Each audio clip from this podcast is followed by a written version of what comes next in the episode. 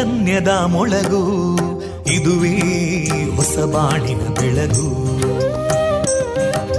ಪಾಂಚಜನ್ಯದ ಮೊಳಗು ಇದುವೇ ಹೊಸ ಬಾಳಿನ ಬೆಳಗು. ಜನಮಾನಸವ ಅರಳಿಸುವಂತ ಅರಳಿಸುವಂತ ಜನಮಾನಸವ ಅರಳಿಸುವಂತ ವಿವೇಕವಾಣಿಯ ಮೊಳಗು. ಸುಖ ದುಃಖಗಳಿಗೆ ತಾಕೊರಳಾಗುವ ನೆಲ ಪ್ರೀತಿಯದಿ ಮೊಳಗು ಇದುವೇ ಹೊಸ ಬಾಣಿನ ಬೆಳಗು ಇದುವೇ ಪಾಂಚಜನ್ಯದ ಮೊಳಗು ಇದುವೇ ಪಾಂಚಜನ್ಯದ ಮೊಳಗು वन्दे मातरम् वन्दे मातरम् सुजलां सुफलां मलयज शीतलां सस्यश्यामलां मातरं वन्दे मातरम् शुभ्रज्योत्स्ना पुलकितयामिनीं पुल्लकुसुमिता ध्रुमदळशोभिनीं सुहासिनीं सुमधुरभाषिणीं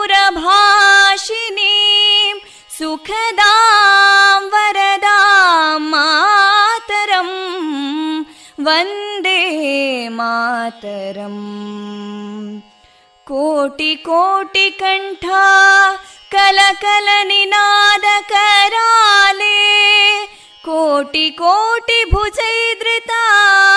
कलकल निनाद कराले कोटि कोटि भुजैदृता करकलवाले अबलां केनो मायेतो बले बहुबलधारिणीं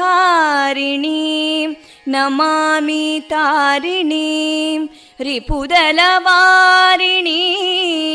मातरं वन्दे मातरम् तुमि विद्या तुमि धर्मा तुमि हृदि तुमि मर्मा त्वं हि प्राणा शरीरे बाहुते तुमि मा शक्ति हृदये तुमि मा भक्ति तोमारयी प्रतिमागडी मन्दिरे मन्दिरे वन्दे मातरम्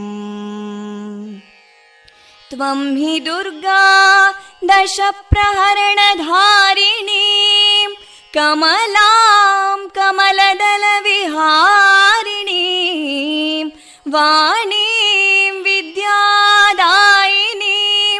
नमामि त्वां नमामि कमलाम् अमलामतुलां सुजलां सुफलां मातरम् वन्दे मातरम् श्यामलां सरलां सुस्मितां भूषितां धरणीं भरणीं मातरम् वन्दे मातरम् वन्दे मातरम्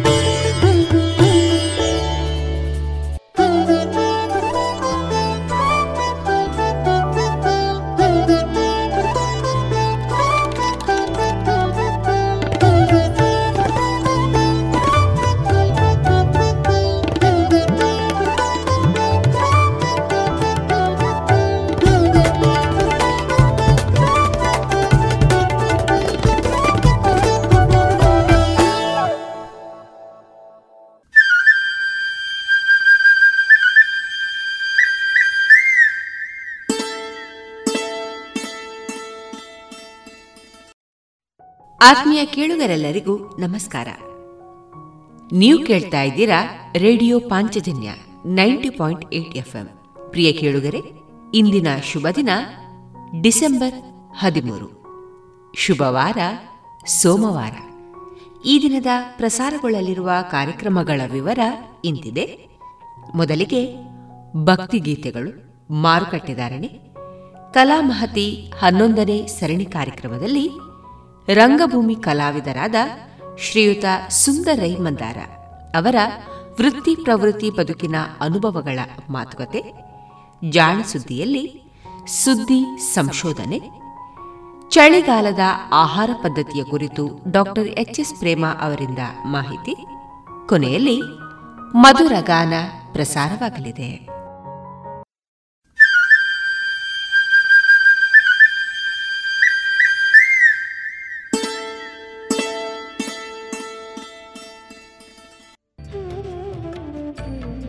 ಇದೀಗ ಭಕ್ತಿ ಗೀತೆಗಳನ್ನ ಕೇಳೋಣ.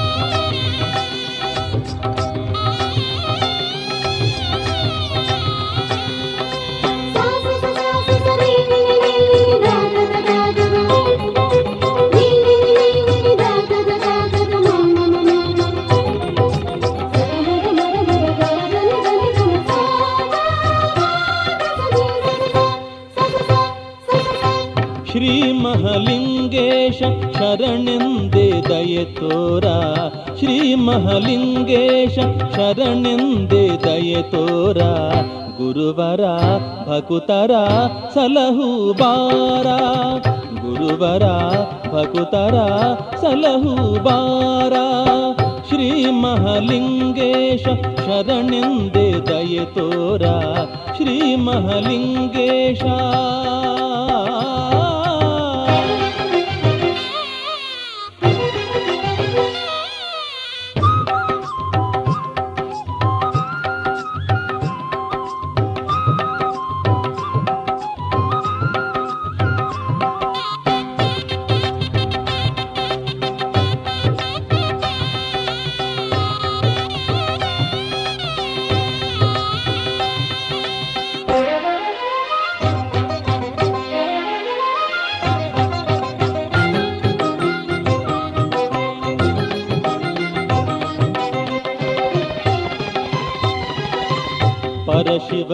ಶುಭವಾದ ದಿವ್ಯ ತೇಜದಿ ಧರೆಗಿಳಿದಿಹ ಶಿವಯೋಗಿ ಶಿವಮತ ದೀಕ್ಷೆ ನೀಡಿ ಕರುಣಿಸುತ್ತಂದೆ ಬೇಡಿ ನಿಂತೆನು ಶಿರವಾಬಾಗಿ ಮನದ ಗುಡಿಯಲಿ ಲಿಂಗ ರೂಪದಲ್ಲಿ ನೀ ತೋರುತ ನನ್ನ ಕಾಯೋ ತಂದೆ. ಮನದ ಗುಡಿಯಲಿ ಲಿಂಗ ರೂಪದಲ್ಲಿ ನೀ ತೋರುತ ನನ್ನ ಕಾಯೋ ತಂದೆ. श्रीमहलिङ्गेश शरणिन्दे तोरा। श्रीमहलिङ्गेश शरणिन्दे तोरा। गुरुवरा भकुतरा सलहु बारा गुरुवरा भकुतरा सलहु बारा श्रीमहलिङ्गेश शरणिन्दे तोरा। श्रीमहलिङ्गेशा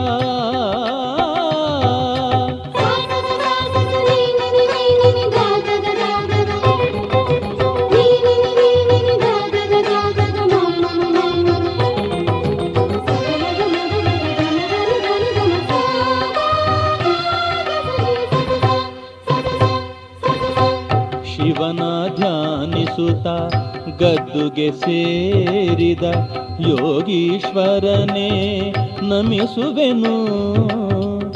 ಅರಸು ಮನೆತನ ಕಾದಿಹ ಗುರುವೇ ಅಳಿಸು ನಮ್ಮಯ ಶೋಕವನು.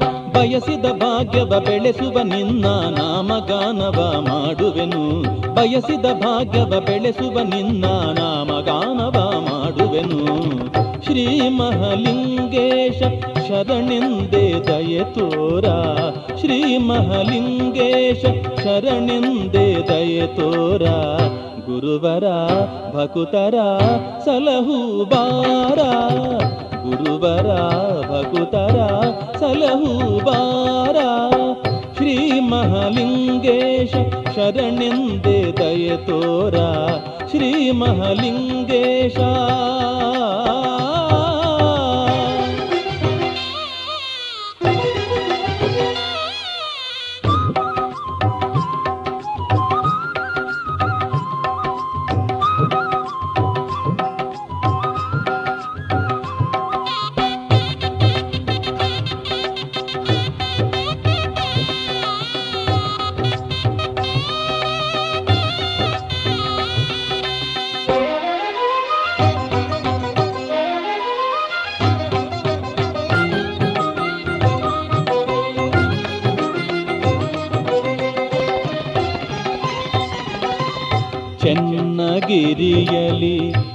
ನೆಲೆಸಿದ ಯೋಗಿಯೇ, ಶಿವ ಪಂಚಾಕ್ಷರಿ ಬೋಧಿಸುಬ.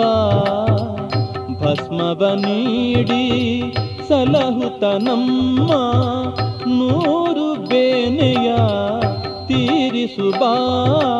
ಪಾದ ತೀರ್ಥವ ನೀಡುತ್ತ ನಮ್ಮ ವೇದನೆ ದೂರವ ಮಾಡಲು ಬಾ ಪಾದ ತೀರ್ಥವ ನೀಡುತ್ತ ನಮ್ಮ ವೇದನೆ ದೂರವ ಮಾಡಲು ಬಾ ಶ್ರೀ ಮಹಾಲಿಂಗೇಶ ಶರಣೆಂದೇ ದಯೆ ತೋರ ಶ್ರೀ ಮಹಾಲಿಂಗೇಶ ಶರಣೆಂದೇ ದಯೆ ತೋರ ಗುರುವರ ಭಕುತರ ಸಲಹು ಬಾರ ಗುರುವರ ಭಕುತರ ಸಲಹು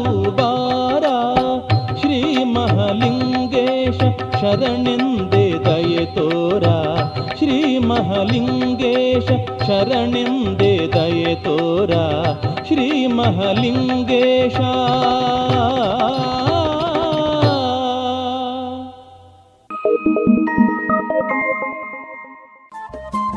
ರೇಡಿಯೋ ಪಾಂಚಜನ್ಯ ತೊಂಬತ್ತು ಬಿಂದು ಎಂಟು ಎಫ್ಎಂ ಸಮುದಾಯ ಬಾನುಲಿ ಕೇಂದ್ರ ಪುತ್ತೂರು. ಇದು ಜೀವ ಜೀವದ ಸ್ವರ ಸಂಚಾರ.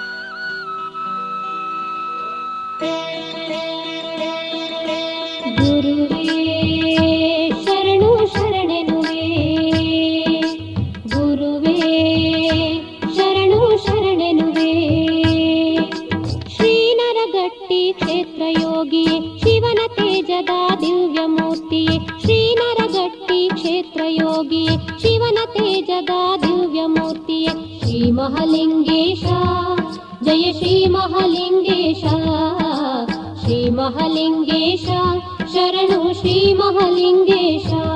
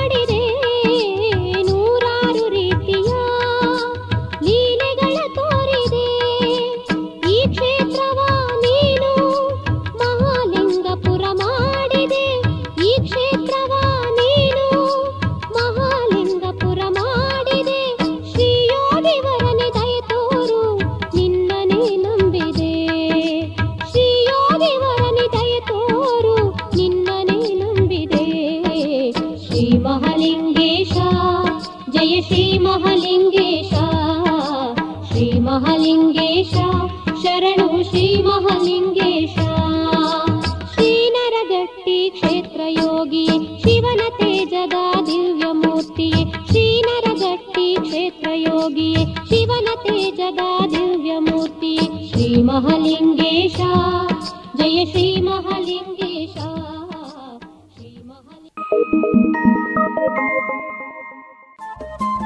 ರೇಡಿಯೋ ಪಾಂಚಜನ್ಯ ತೊಂಬತ್ತು ಬಿಂದು ಎಂಟು ಎಫ್ಎಂ ಸಮುದಾಯ ಬಾನುಲಿ ಕೇಂದ್ರ ಪುತ್ತೂರು. ಇದು ಜೀವ ಜೀವದ ಸ್ವರ ಸಂಚಾರ.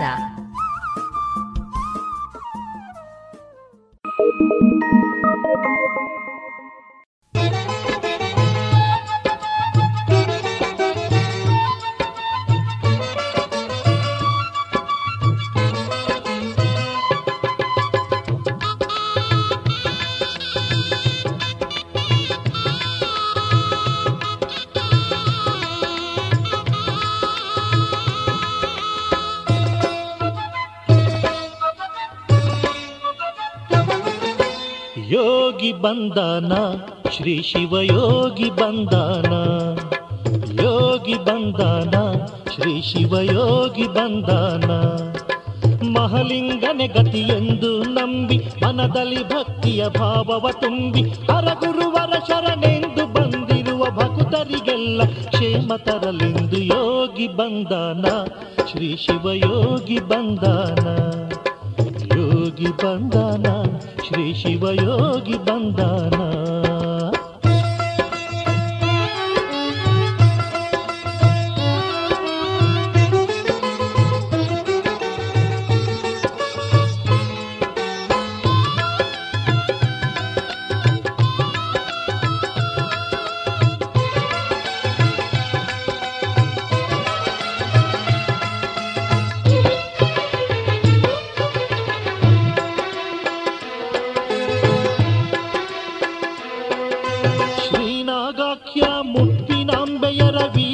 ವೀರ ಮಹೇಶ್ವರ ವ್ರತ ಪೂರೈಸಿದ.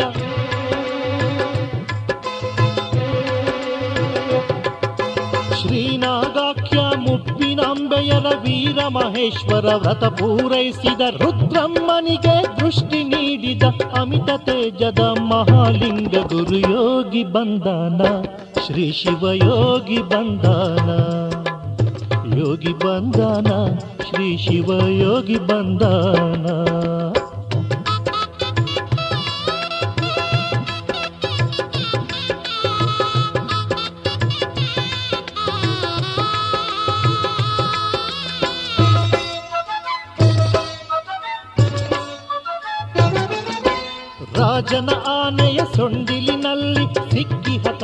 ಮಗುವನ್ನು ಪೊರೆದ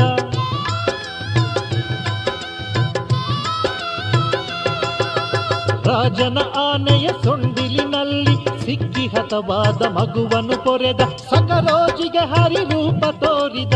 ಮಂಗಳಾಂಗ ಶ್ರೀ ಮಹಾಲಿಂಗ ಗುರು ಯೋಗಿ ಬಂದಾನ. ಶ್ರೀ ಶಿವಯೋಗಿ ಬಂದಾನ. ಯೋಗಿ ಬಂದಾನ. ಶ್ರೀ ಶಿವಯೋಗಿ ಬಂದಾನ.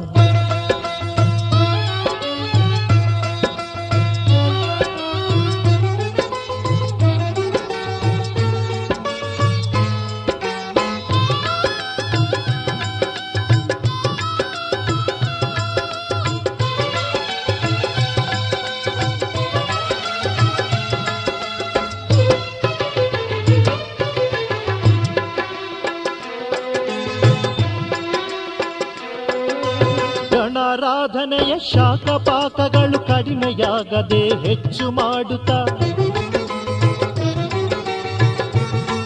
ಓ, ಪಾಕಗಳು ಕಡಿಮೆಯಾಗದೆ ಹೆಚ್ಚು ಮಾಡುತ್ತ? ಸುಟರಟ್ಟಿಯ ಶಿವಭಕ್ತನ ಕೊರೆದ ಮಹಾಮಹಿಮ ಶ್ರೀ ಮಹಾಲಿಂಗ ಗುರು ಯೋಗಿ ಬಂದನ ಶ್ರೀ ಶಿವಯೋಗಿ ಬಂದಾನ ಯೋಗಿ ಬಂದನ ಶ್ರೀ ಶಿವ ಯೋಗಿ ಬಂದನ.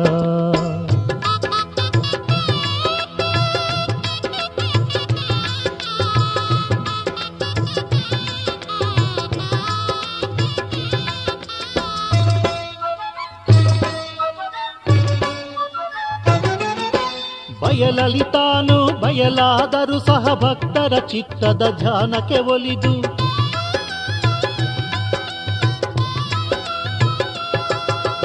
ಬಯಲಲಿ ತಾನು ಬಯಲಾದರೂ ಸಹ ಭಕ್ತರ ಚಿತ್ತದ ಧ್ಯಾನಕ್ಕೆ ಒಲಿದು ತಾವು ಬಯಸಿದ ರೂಪ ತೋರುತ ಮನದಿ ಮೂಡುತ ಮಹಾಲಿಂಗ ಗುರು ಯೋಗಿ ಬಂದನ, ಶ್ರೀ ಶಿವಯೋಗಿ ಬಂದನ, ಯೋಗಿ ಬಂದನ, ಶ್ರೀ ಶಿವಯೋಗಿ ಮಹಾಲಿಂಗನೆ ಮಹಲಿಂಗನೆ ಎಂದು ನಂಬಿ ಮನದಲ್ಲಿ ಭಕ್ತಿಯ ಭಾವವ ತುಂಬಿ ಹರಗುರುವರ ಶರಣೆಂದು ಬಂದಿರುವ ಭಕ್ತರಿಗೆಲ್ಲ ಕ್ಷೇಮ ತರಲೆಂದು ಯೋಗಿ ಬಂದನ.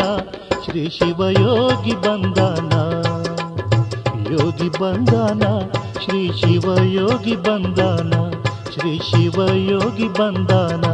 ಶ್ರೀ ಶಿವಯೋಗಿ ಬಂದಾನ.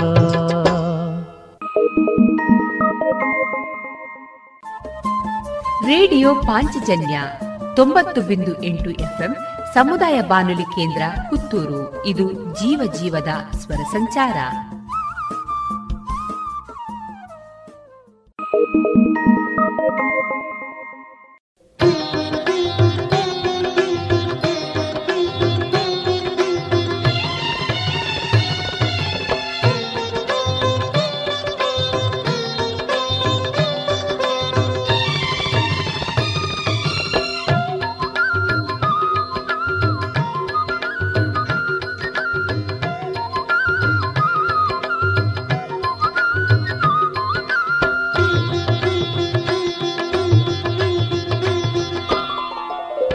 ಶರಣು ಮಹಲಿಂಗೇಶ್ವರ ಯೋಗಿ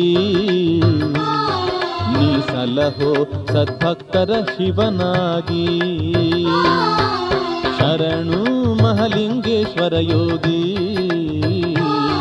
ನೀ ಸಲಹೋ ಸದ್ಭಕ್ತರ ಶಿವನಾಗಿ ಓಂ ನಮೋ ಶಿವಾತ್ಮಕ ನಮೋ ಮಹಾಲಿಂಗೇಶ್ವರ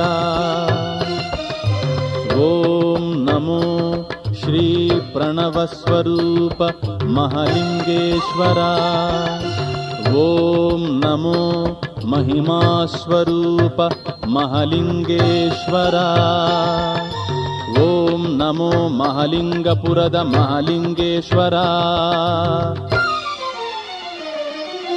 निरुपमनिर्गुणमहलिङ्गेशा नित्यनिरञ्जनमहलिङ्गेशा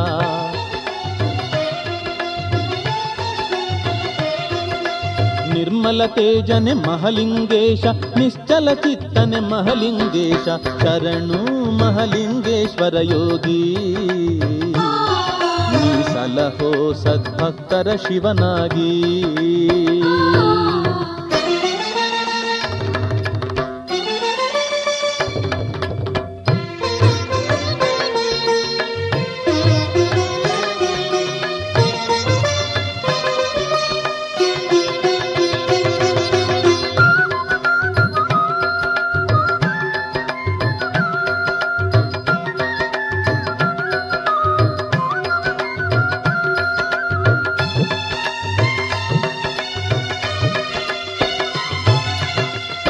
ಬಸವ ತೀರ್ಥದಿ ನಾನು ಭಕ್ತಿಯಲ್ಲಿ ಮಿಂದಿರುವೆ ಮಡಿಯುಡಿಯಲಿ ನಿನ್ನ ಬಳಿ ಬಂದೆ ಗುರುವೇ.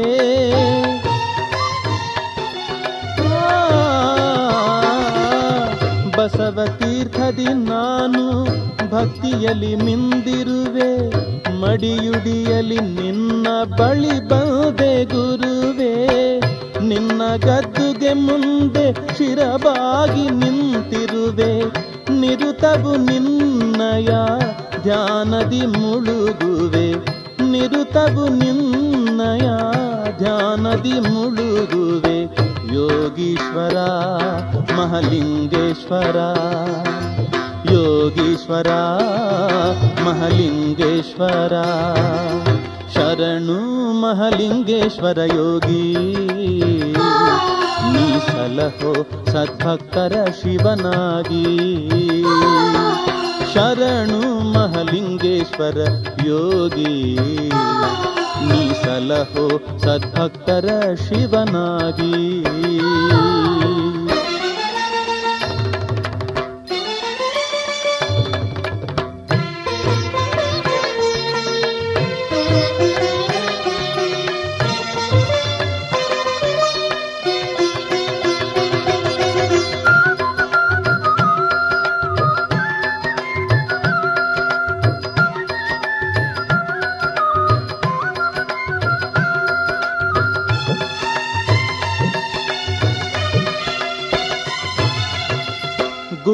ಗುಗ್ಗುಳದ ಸೇವೆಯನ್ನು ಮಾಡಬಂದಿಹೆ ನಾನು. ನಿನ್ನ ಗದ್ದುಗೆಗೆಂದು ಅರಿವೇ ತಂದಿಹೆ ನಾನು. ಆ,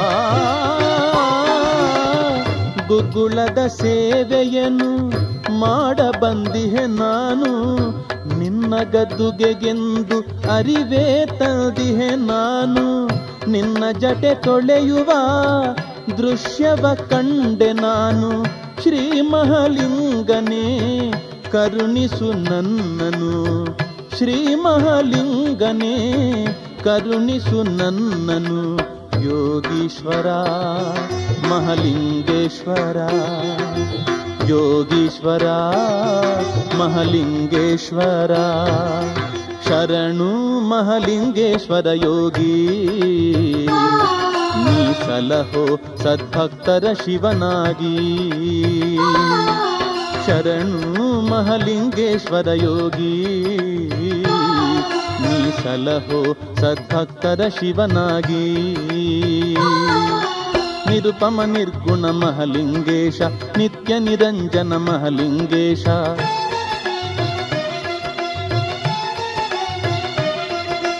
ನಿರ್ಮಲ ತೇಜನೆ ಮಹಲಿಂಗೇಶ, ನಿಶ್ಚಲ ಚಿತ್ತನೆ ಮಹಲಿಂಗೇಶ, ಶರಣು ಮಹಲಿಂಗೇಶ್ವರ ಯೋಗಿ. ನೀ ಸಲಹೋ ಸದ್ಭಕ್ತರ ಶಿವನಾಗಿ. ಶರಣು ಮಹಲಿಂಗೇಶ್ವರ ಯೋಗಿ. ನೀ ಸಲಹೋ ಸದ್ಭಕ್ತರ ಶಿವನಾಗಿ. ನೀ ಸಲಹೋ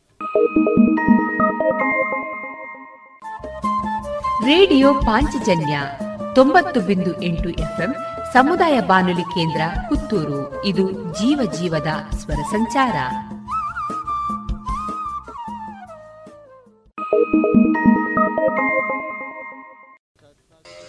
ಯೋಗಿ ವರನೇ, ವಿಮಲ ಚರಿತಾ.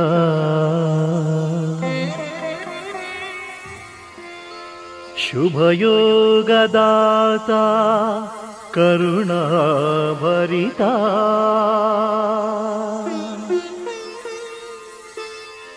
गुरुवादहरणे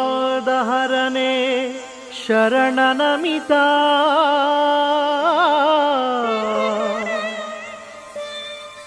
महालिङ्गगुरुवे शुभसुप्रभाता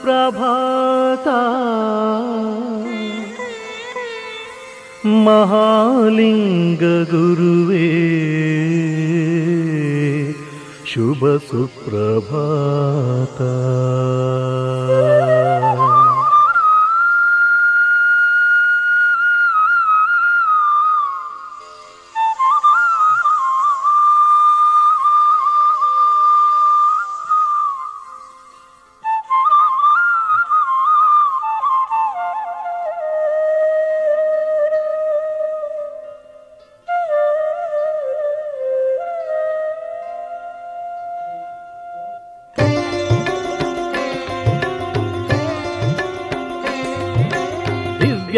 ಭವ್ಯ ಚರಿತ, ಸದ್ಭಕ್ತ ಲೋಕ ವಿನುತ, ಶುಭ ಭೋಗ ಭಾಗ್ಯದಾತ, ಮಹಲಿಂಗ ಸುಪ್ರಭಾತ.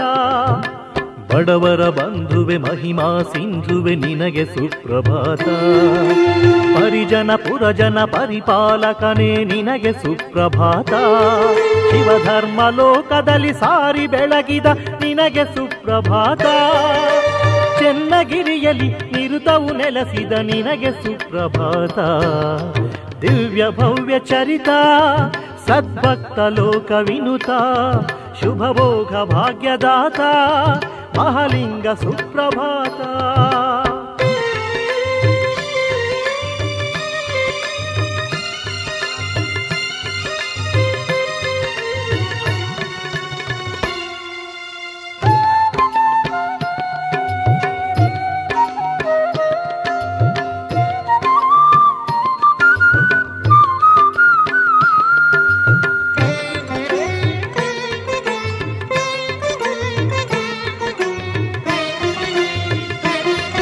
ನರಗಟ್ಟಿ ಗ್ರಾಮವ ಮಹಾಲಿಂಗಪುರ ಮಾಡಿದಂಥ ಗುರುವೇ.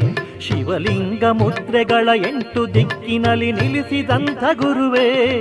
ನರಗಟ್ಟಿ ಗ್ರಾಮವ ಮಹಾಲಿಂಗಪುರ ಮಾಡಿದಂಥ ಗುರುವೇ. ಶಿವಲಿಂಗ ಮುದ್ರೆಗಳ ಎಂಟು ದಿಕ್ಕಿನಲ್ಲಿ ನಿಲ್ಲಿಸಿದಂಥ ಗುರುವೇ. ಚೆನ್ನಗಿರಿಯ ಕೈಲಾಸ ಮಾಡಿದ ವೀರಶೈವ ಗುರುವೇ. ಚೆನ್ನಗಿರಿಯ ಕೈಲಾಸ ಮಾಡಿದ ವೀರಶೈವ ಗುರುವೇ ನಿದ್ದೆ ತೊರೆದು ನಮ್ಮನ್ನು ಪೊರೆಯಲು ಎದ್ದು ಬಾರು ಗುರುವೇ. ನಿದ್ದೆ ತೊರೆದು ನಮ್ಮನ್ನು ಪೊರೆಯಲು ಎದ್ದು ಬಾರು ಗುರುವೇ. ದಿವ್ಯ ಭವ್ಯ ಚರಿತ, ಸದ್ಭಕ್ತ ಲೋಕ ವಿನುತ ಶುಭ ಭೋಗ ಭಾಗ್ಯದಾತ, ಮಹಲಿಂಗ ಸುಪ್ರಭಾತ. ಬಡವರ ಬಂಧುವೆ ಮಹಿಮಾ ಸಿಂಧುವೆ ನಿನಗೆ ಸುಪ್ರಭಾತ. ಪರಿಜನ ಪುರಜನ ಪರಿಪಾಲಕನೇ ನಿನಗೆ ಸುಪ್ರಭಾತ. ಶಿವಧರ್ಮ ಲೋಕದಲ್ಲಿ ಸಾರಿ ಬೆಳಗಿದ ನಿನಗೆ ಸುಪ್ರಭಾತ. ಚೆನ್ನಗಿರಿಯಲ್ಲಿ ನಿರುತವು ನೆಲೆಸಿದ ನಿನಗೆ ಸುಪ್ರಭಾತ. ದಿವ್ಯ ಭವ್ಯ ಚರಿತ, ಸದ್ಭಕ್ತ ಲೋಕ ವಿನುತ ಶುಭ ಭೋಗ ಭಾಗ್ಯದಾತ. ಮಹಲಿಂಗ ಸುಪ್ರಭಾತ.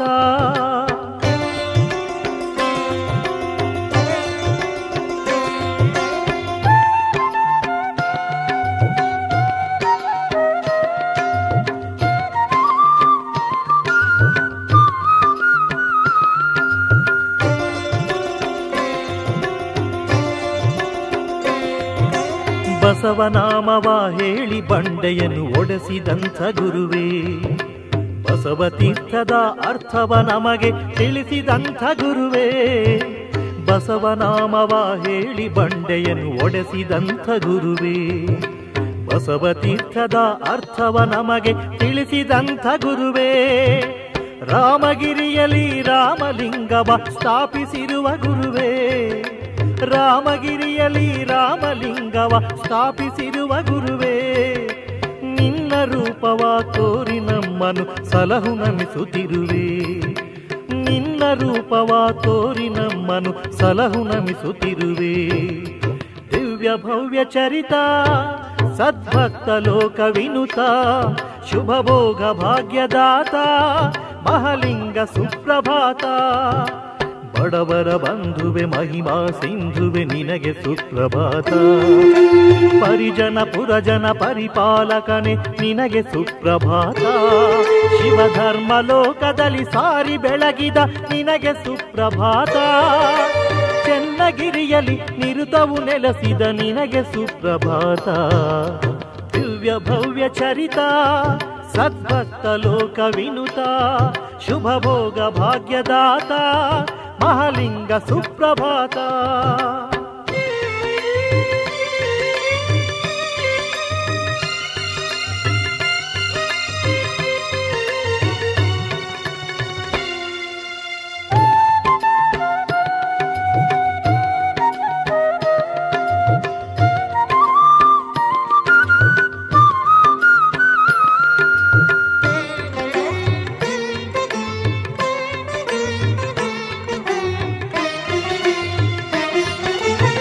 ಮೋದಪುರದಲ್ಲಿ ಅಮೃತಲಿಂಗವ ಸ್ಥಾಪಿಸಿರುವ ಗುರುವೇ, ಯುದ್ಧ ಭೂಮಿಯಲ್ಲಿ ರಾಜನ ಕೈಗೆ ಖಡ್ಗವಿತ್ತ ಗುರುವೇ, ಮೋದಪುರದಲ್ಲಿ ಅಮೃತಲಿಂಗವ ಸ್ಥಾಪಿಸಿರುವ ಗುರುವೇ, ಯುದ್ಧ ಭೂಮಿಯಲ್ಲಿ ರಾಜನ ಕೈಗೆ ಖಡ್ಗವಿತ್ತ ಗುರುವೇ, ಶರಣ ಸಿದ್ಧಾಯಿ ಬೇಡಲು ನಿನ್ನಯ ಜಡೆಯ ಕೊಟ್ಟ ಗುರುವೇ.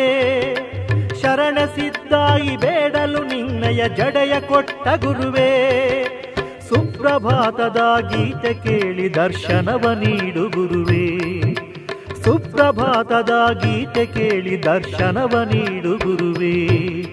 ದಿವ್ಯ ಭವ್ಯ ಚರಿತ, ಮಹಲಿಂಗ ಸುಪ್ರಭಾತ, ಸದ್ಭಕ್ತ ಲೋಕ ವಿನುತ ಮಹಲಿಂಗ ಸುಪ್ರಭಾತ ಶುಭ ಭೋಗ ಭಾಗ್ಯದಾತ ಮಹಲಿಂಗ ಸುಪ್ರಭಾತ ಮಹಲಿಂಗ ಸುಪ್ರಭಾತ ಮಹಲಿಂಗ ಸುಪ್ರಭಾತ.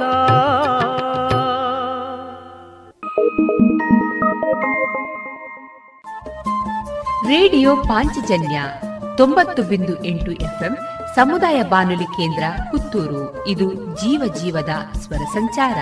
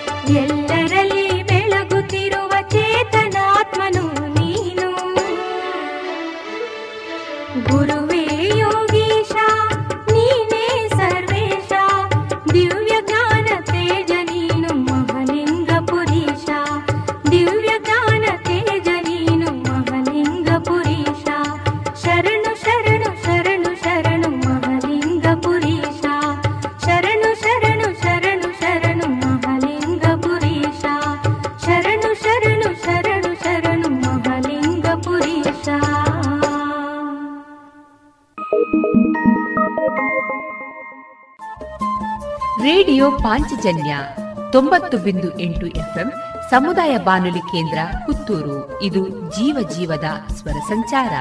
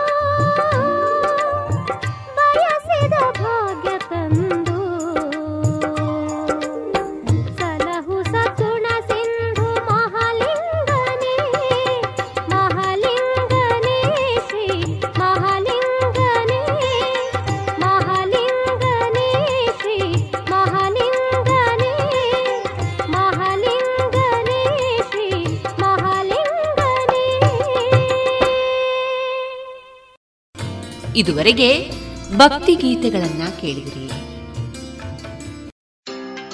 ಏನಪ್ಪಾ ಇತ್ತೀಚೆಗೆ ಬಹಳ ವ್ಯಸ್ತವಾಗಿರೋ ಹಾಗೆ ಕಾಣಿಸ್ತಿದ್ಯಾ ಹೌದಪ್ಪ ನಾನು ಆಹಾರ ಸಂಸ್ಕರಣೆಯಲ್ಲಿ ಕೆಲಸ ಶುರು ಮಾಡಿದ್ದೀನಿ. ಅದ್ಯಾಗೆ ಪ್ರಧಾನಮಂತ್ರಿ ಎಫ್ಎಂಇ ಯೋಜನೆ ಸಹಾಯದಿಂದ ನನಗೆ ದೊರಕಿತು ಮೂವತ್ತೈದು ಪ್ರತಿಶತ ಸಬ್ಸಿಡಿ ಇರುವ ಕಡಿಮೆ ದರದ ಲೋನ್ ಮತ್ತು ತಾಂತ್ರಿಕ ಸಹಾಯ ಕೂಡ. ನಾನು ನನ್ನ ಜೊತೆಗೆ ಊರಿನ ಅನೇಕ ರೈತರನ್ನು ಸಹ ಸೇರಿಸಿಕೊಂಡಿದ್ದೇನೆ. ನಿಜವಾಗ್ಲೂ ಸಬ್ಕಾ ವಿಕಾಸ್ನ ಪ್ರಧಾನಮಂತ್ರಿಯವರ ಈ ವಿಚಾರದಿಂದಾಗಿ ನಮ್ಮೆಲ್ಲರಿಗೂ ಸಿಗುತ್ತಿದೆ ಸಹಾಯ ಮತ್ತು ಅವಕಾಶ. ಭಲೇ ಕಣಪ್ಪ ನಾನು ಸಹ ಯೋಜನೆಯ ಲಾಭ ಪಡ್ಕೋಬೇಕು ಅಂತಿದ್ದೀನಿ. ಹಾಗಾದರೆ ಇಂದೇ PMFME portal PMFME dot MOF PI dot GOV dot ಇನ್ನಲ್ಲಿ ಅರ್ಜಿ ಸಲ್ಲಿಸಿ. ಅಥವಾ ಸೊನ್ನೆ ಒಂದು ಮೂರು ಸೊನ್ನೆ ಎರಡು ಎರಡು ಎಂಟು ಒಂದು ಸೊನ್ನೆ ಎಂಟು ಒಂಬತ್ತಕ್ಕೆ ಕರೆ ಮಾಡಿ. ಆಹಾರ ಸಂಸ್ಕರಣಾ ಉದ್ಯೋಗ ಖಾತೆ ಭಾರತ ಸರ್ಕಾರದ ಮುಖಾಂತರ ಜನಹಿತಕ್ಕಾಗಿ ಜಾರಿ.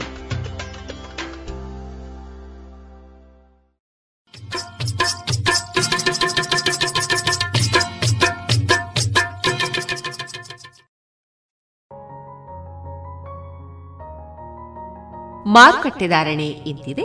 ಹೊಸ ಅಡಿಕೆ ಮುನ್ನೂರ ಎಪ್ಪತ್ತೈದರಿಂದ ನಾಲ್ಕುನೂರ ಮೂವತ್ತೈದು, ಹಳೆ ಅಡಿಕೆ ನಾಲ್ಕುನೂರ ಎಪ್ಪತ್ತರಿಂದ ಐನೂರ ಇಪ್ಪತ್ತೈದು, ಡಬಲ್ ಚೋಲ್ ನಾಲ್ಕುನೂರ ಎಂಬತ್ತ ಐದರಿಂದ ಐನೂರ ಮೂವತ್ತು, ಹಳೆ ಪಟೋರ ಮುನ್ನೂರ ಎಂಬತ್ತರಿಂದ ನಾಲ್ಕುನೂರ ಅರವತ್ತು, ಹೊಸ ಪಟೋರ ಮುನ್ನೂರ ಇಪ್ಪತ್ತರಿಂದ ನಾಲ್ಕುನೂರ ಐದು, ಹಳೆ ಉಳ್ಳಿಗಡ್ಡೆ ಇನ್ನೂರ ಐವತ್ತರಿಂದ ಮುನ್ನೂರ ಇಪ್ಪತ್ತ ಐದು ಹೊಸ ಉಳ್ಳಿಗಡ್ಡೆ ನೂರ ಐವತ್ತರಿಂದ ಇನ್ನೂರ ಎಪ್ಪತ್ತೈದು ಹಳೆ ಕರಿಗೋಟು ಇನ್ನೂರ ಎಪ್ಪತ್ತರಿಂದ ಮುನ್ನೂರ ಐದು, ಹೊಸ ಕರಿಗೋಟು ಇನ್ನೂರರಿಂದ ಇನ್ನೂರ ತೊಂಬತ್ತ ಐದು ಕಾಳುಮೆಣಸು ಮುನ್ನೂರ ತೊಂಬತ್ತರಿಂದ ಐನೂರ ಹತ್ತು, ಒಣಕೊಕ್ಕೋ ನೂರ ನಲವತ್ತರಿಂದ ನೂರ ಎಂಬತ್ತ ಮೂರು, ಹಸಿಕೊಕ್ಕೋ ನಲವತ್ತರಿಂದ ಐವತ್ತು, ರಬ್ಬರ್ ಧಾರಣೆ ಗ್ರೇಡ್ ಆರ್ಎಸ್ಎಸ್ ಫೋರ್ ನೂರ ಎಪ್ಪತ್ತ ಎಂಟು ರೂಪಾಯಿ, ಆರ್ಎಸ್ಎಸ್ ಫೈವ್ ನೂರ ಎಪ್ಪತ್ತ ಎರಡು ರೂಪಾಯಿ, ಲಾಟ್ ನೂರ ಅರವತ್ತ ಆರು ರೂಪಾಯಿ ಸ್ಕ್ರ್ಯಾಪ್ ನೂರ ಹತ್ತರಿಂದ ನೂರ ಹದಿನೆಂಟು ರೂಪಾಯಿ.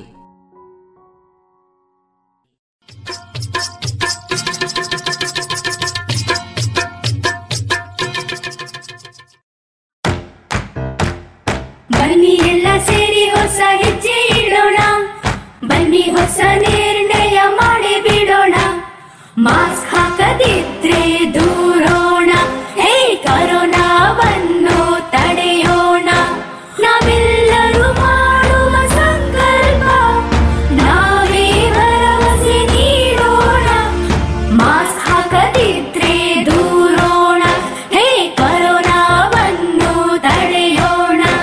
ಭಾರತ ಸರ್ಕಾರದ ಮೂಲಕ ಸಾರ್ವಜನಿಕ ಹಿತಾಸಕ್ತಿ ಮೇರೆಗೆ ಪ್ರಕಟಿಸಲಾಗಿದೆ.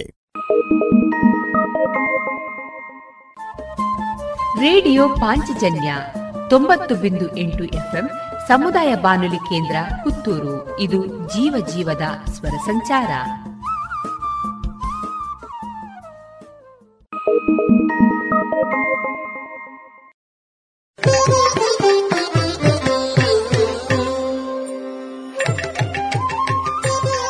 ಕಲಾಮಹತಿ ಹನ್ನೊಂದನೇ ಸರಣಿ ಕಾರ್ಯಕ್ರಮದಲ್ಲಿ ರಂಗಭೂಮಿ ಕಲಾವಿದರಾದ ಸುಂದರ್ ರೈ ಮಂದಾರ ಅವರ ವೃತ್ತಿ ಪ್ರವೃತ್ತಿ ಬದುಕಿನ ಅನುಭವದ ಮಾತುಕತೆಗಳು ಇನ್ನು ಮುಂದಿನ ಕಲಾಮಹತಿಯಲ್ಲಿ.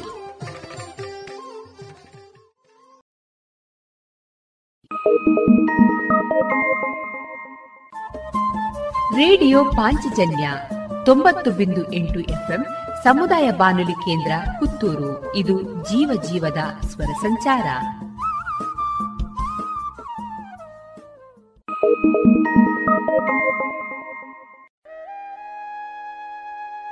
ರೇಡಿಯೋ ಪಾಂಚಜನ್ಯದ ಕೇಳುಗರಿಗೆಲ್ಲ ಸಾದರ ಪ್ರಣಾಮ.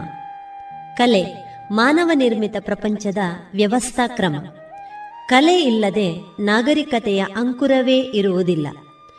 ಕಲಾ ಸಂಕೇತಗಳ ಕ್ರಮಕ್ಕೆ ಅನುಸಾರವಾಗಿ ಯೋಚಿಸುವುದರ ಮೂಲಕ ಮತ್ತು ಅವುಗಳಿಗೆ ಪ್ರತಿಕ್ರಿಯಿಸಿ ಕೆಲಸ ಮಾಡುವುದರ ಮೂಲಕ ಪ್ರಕೃತಿಯ ಮೂಲಭೂತ ಶಕ್ತಿಗಳನ್ನು ನಾವು ಅರಿತುಕೊಂಡು ಬದುಕು ಕಟ್ಟಿಕೊಳ್ಳುತ್ತಾ ಸಾಗುತ್ತೇವೆ.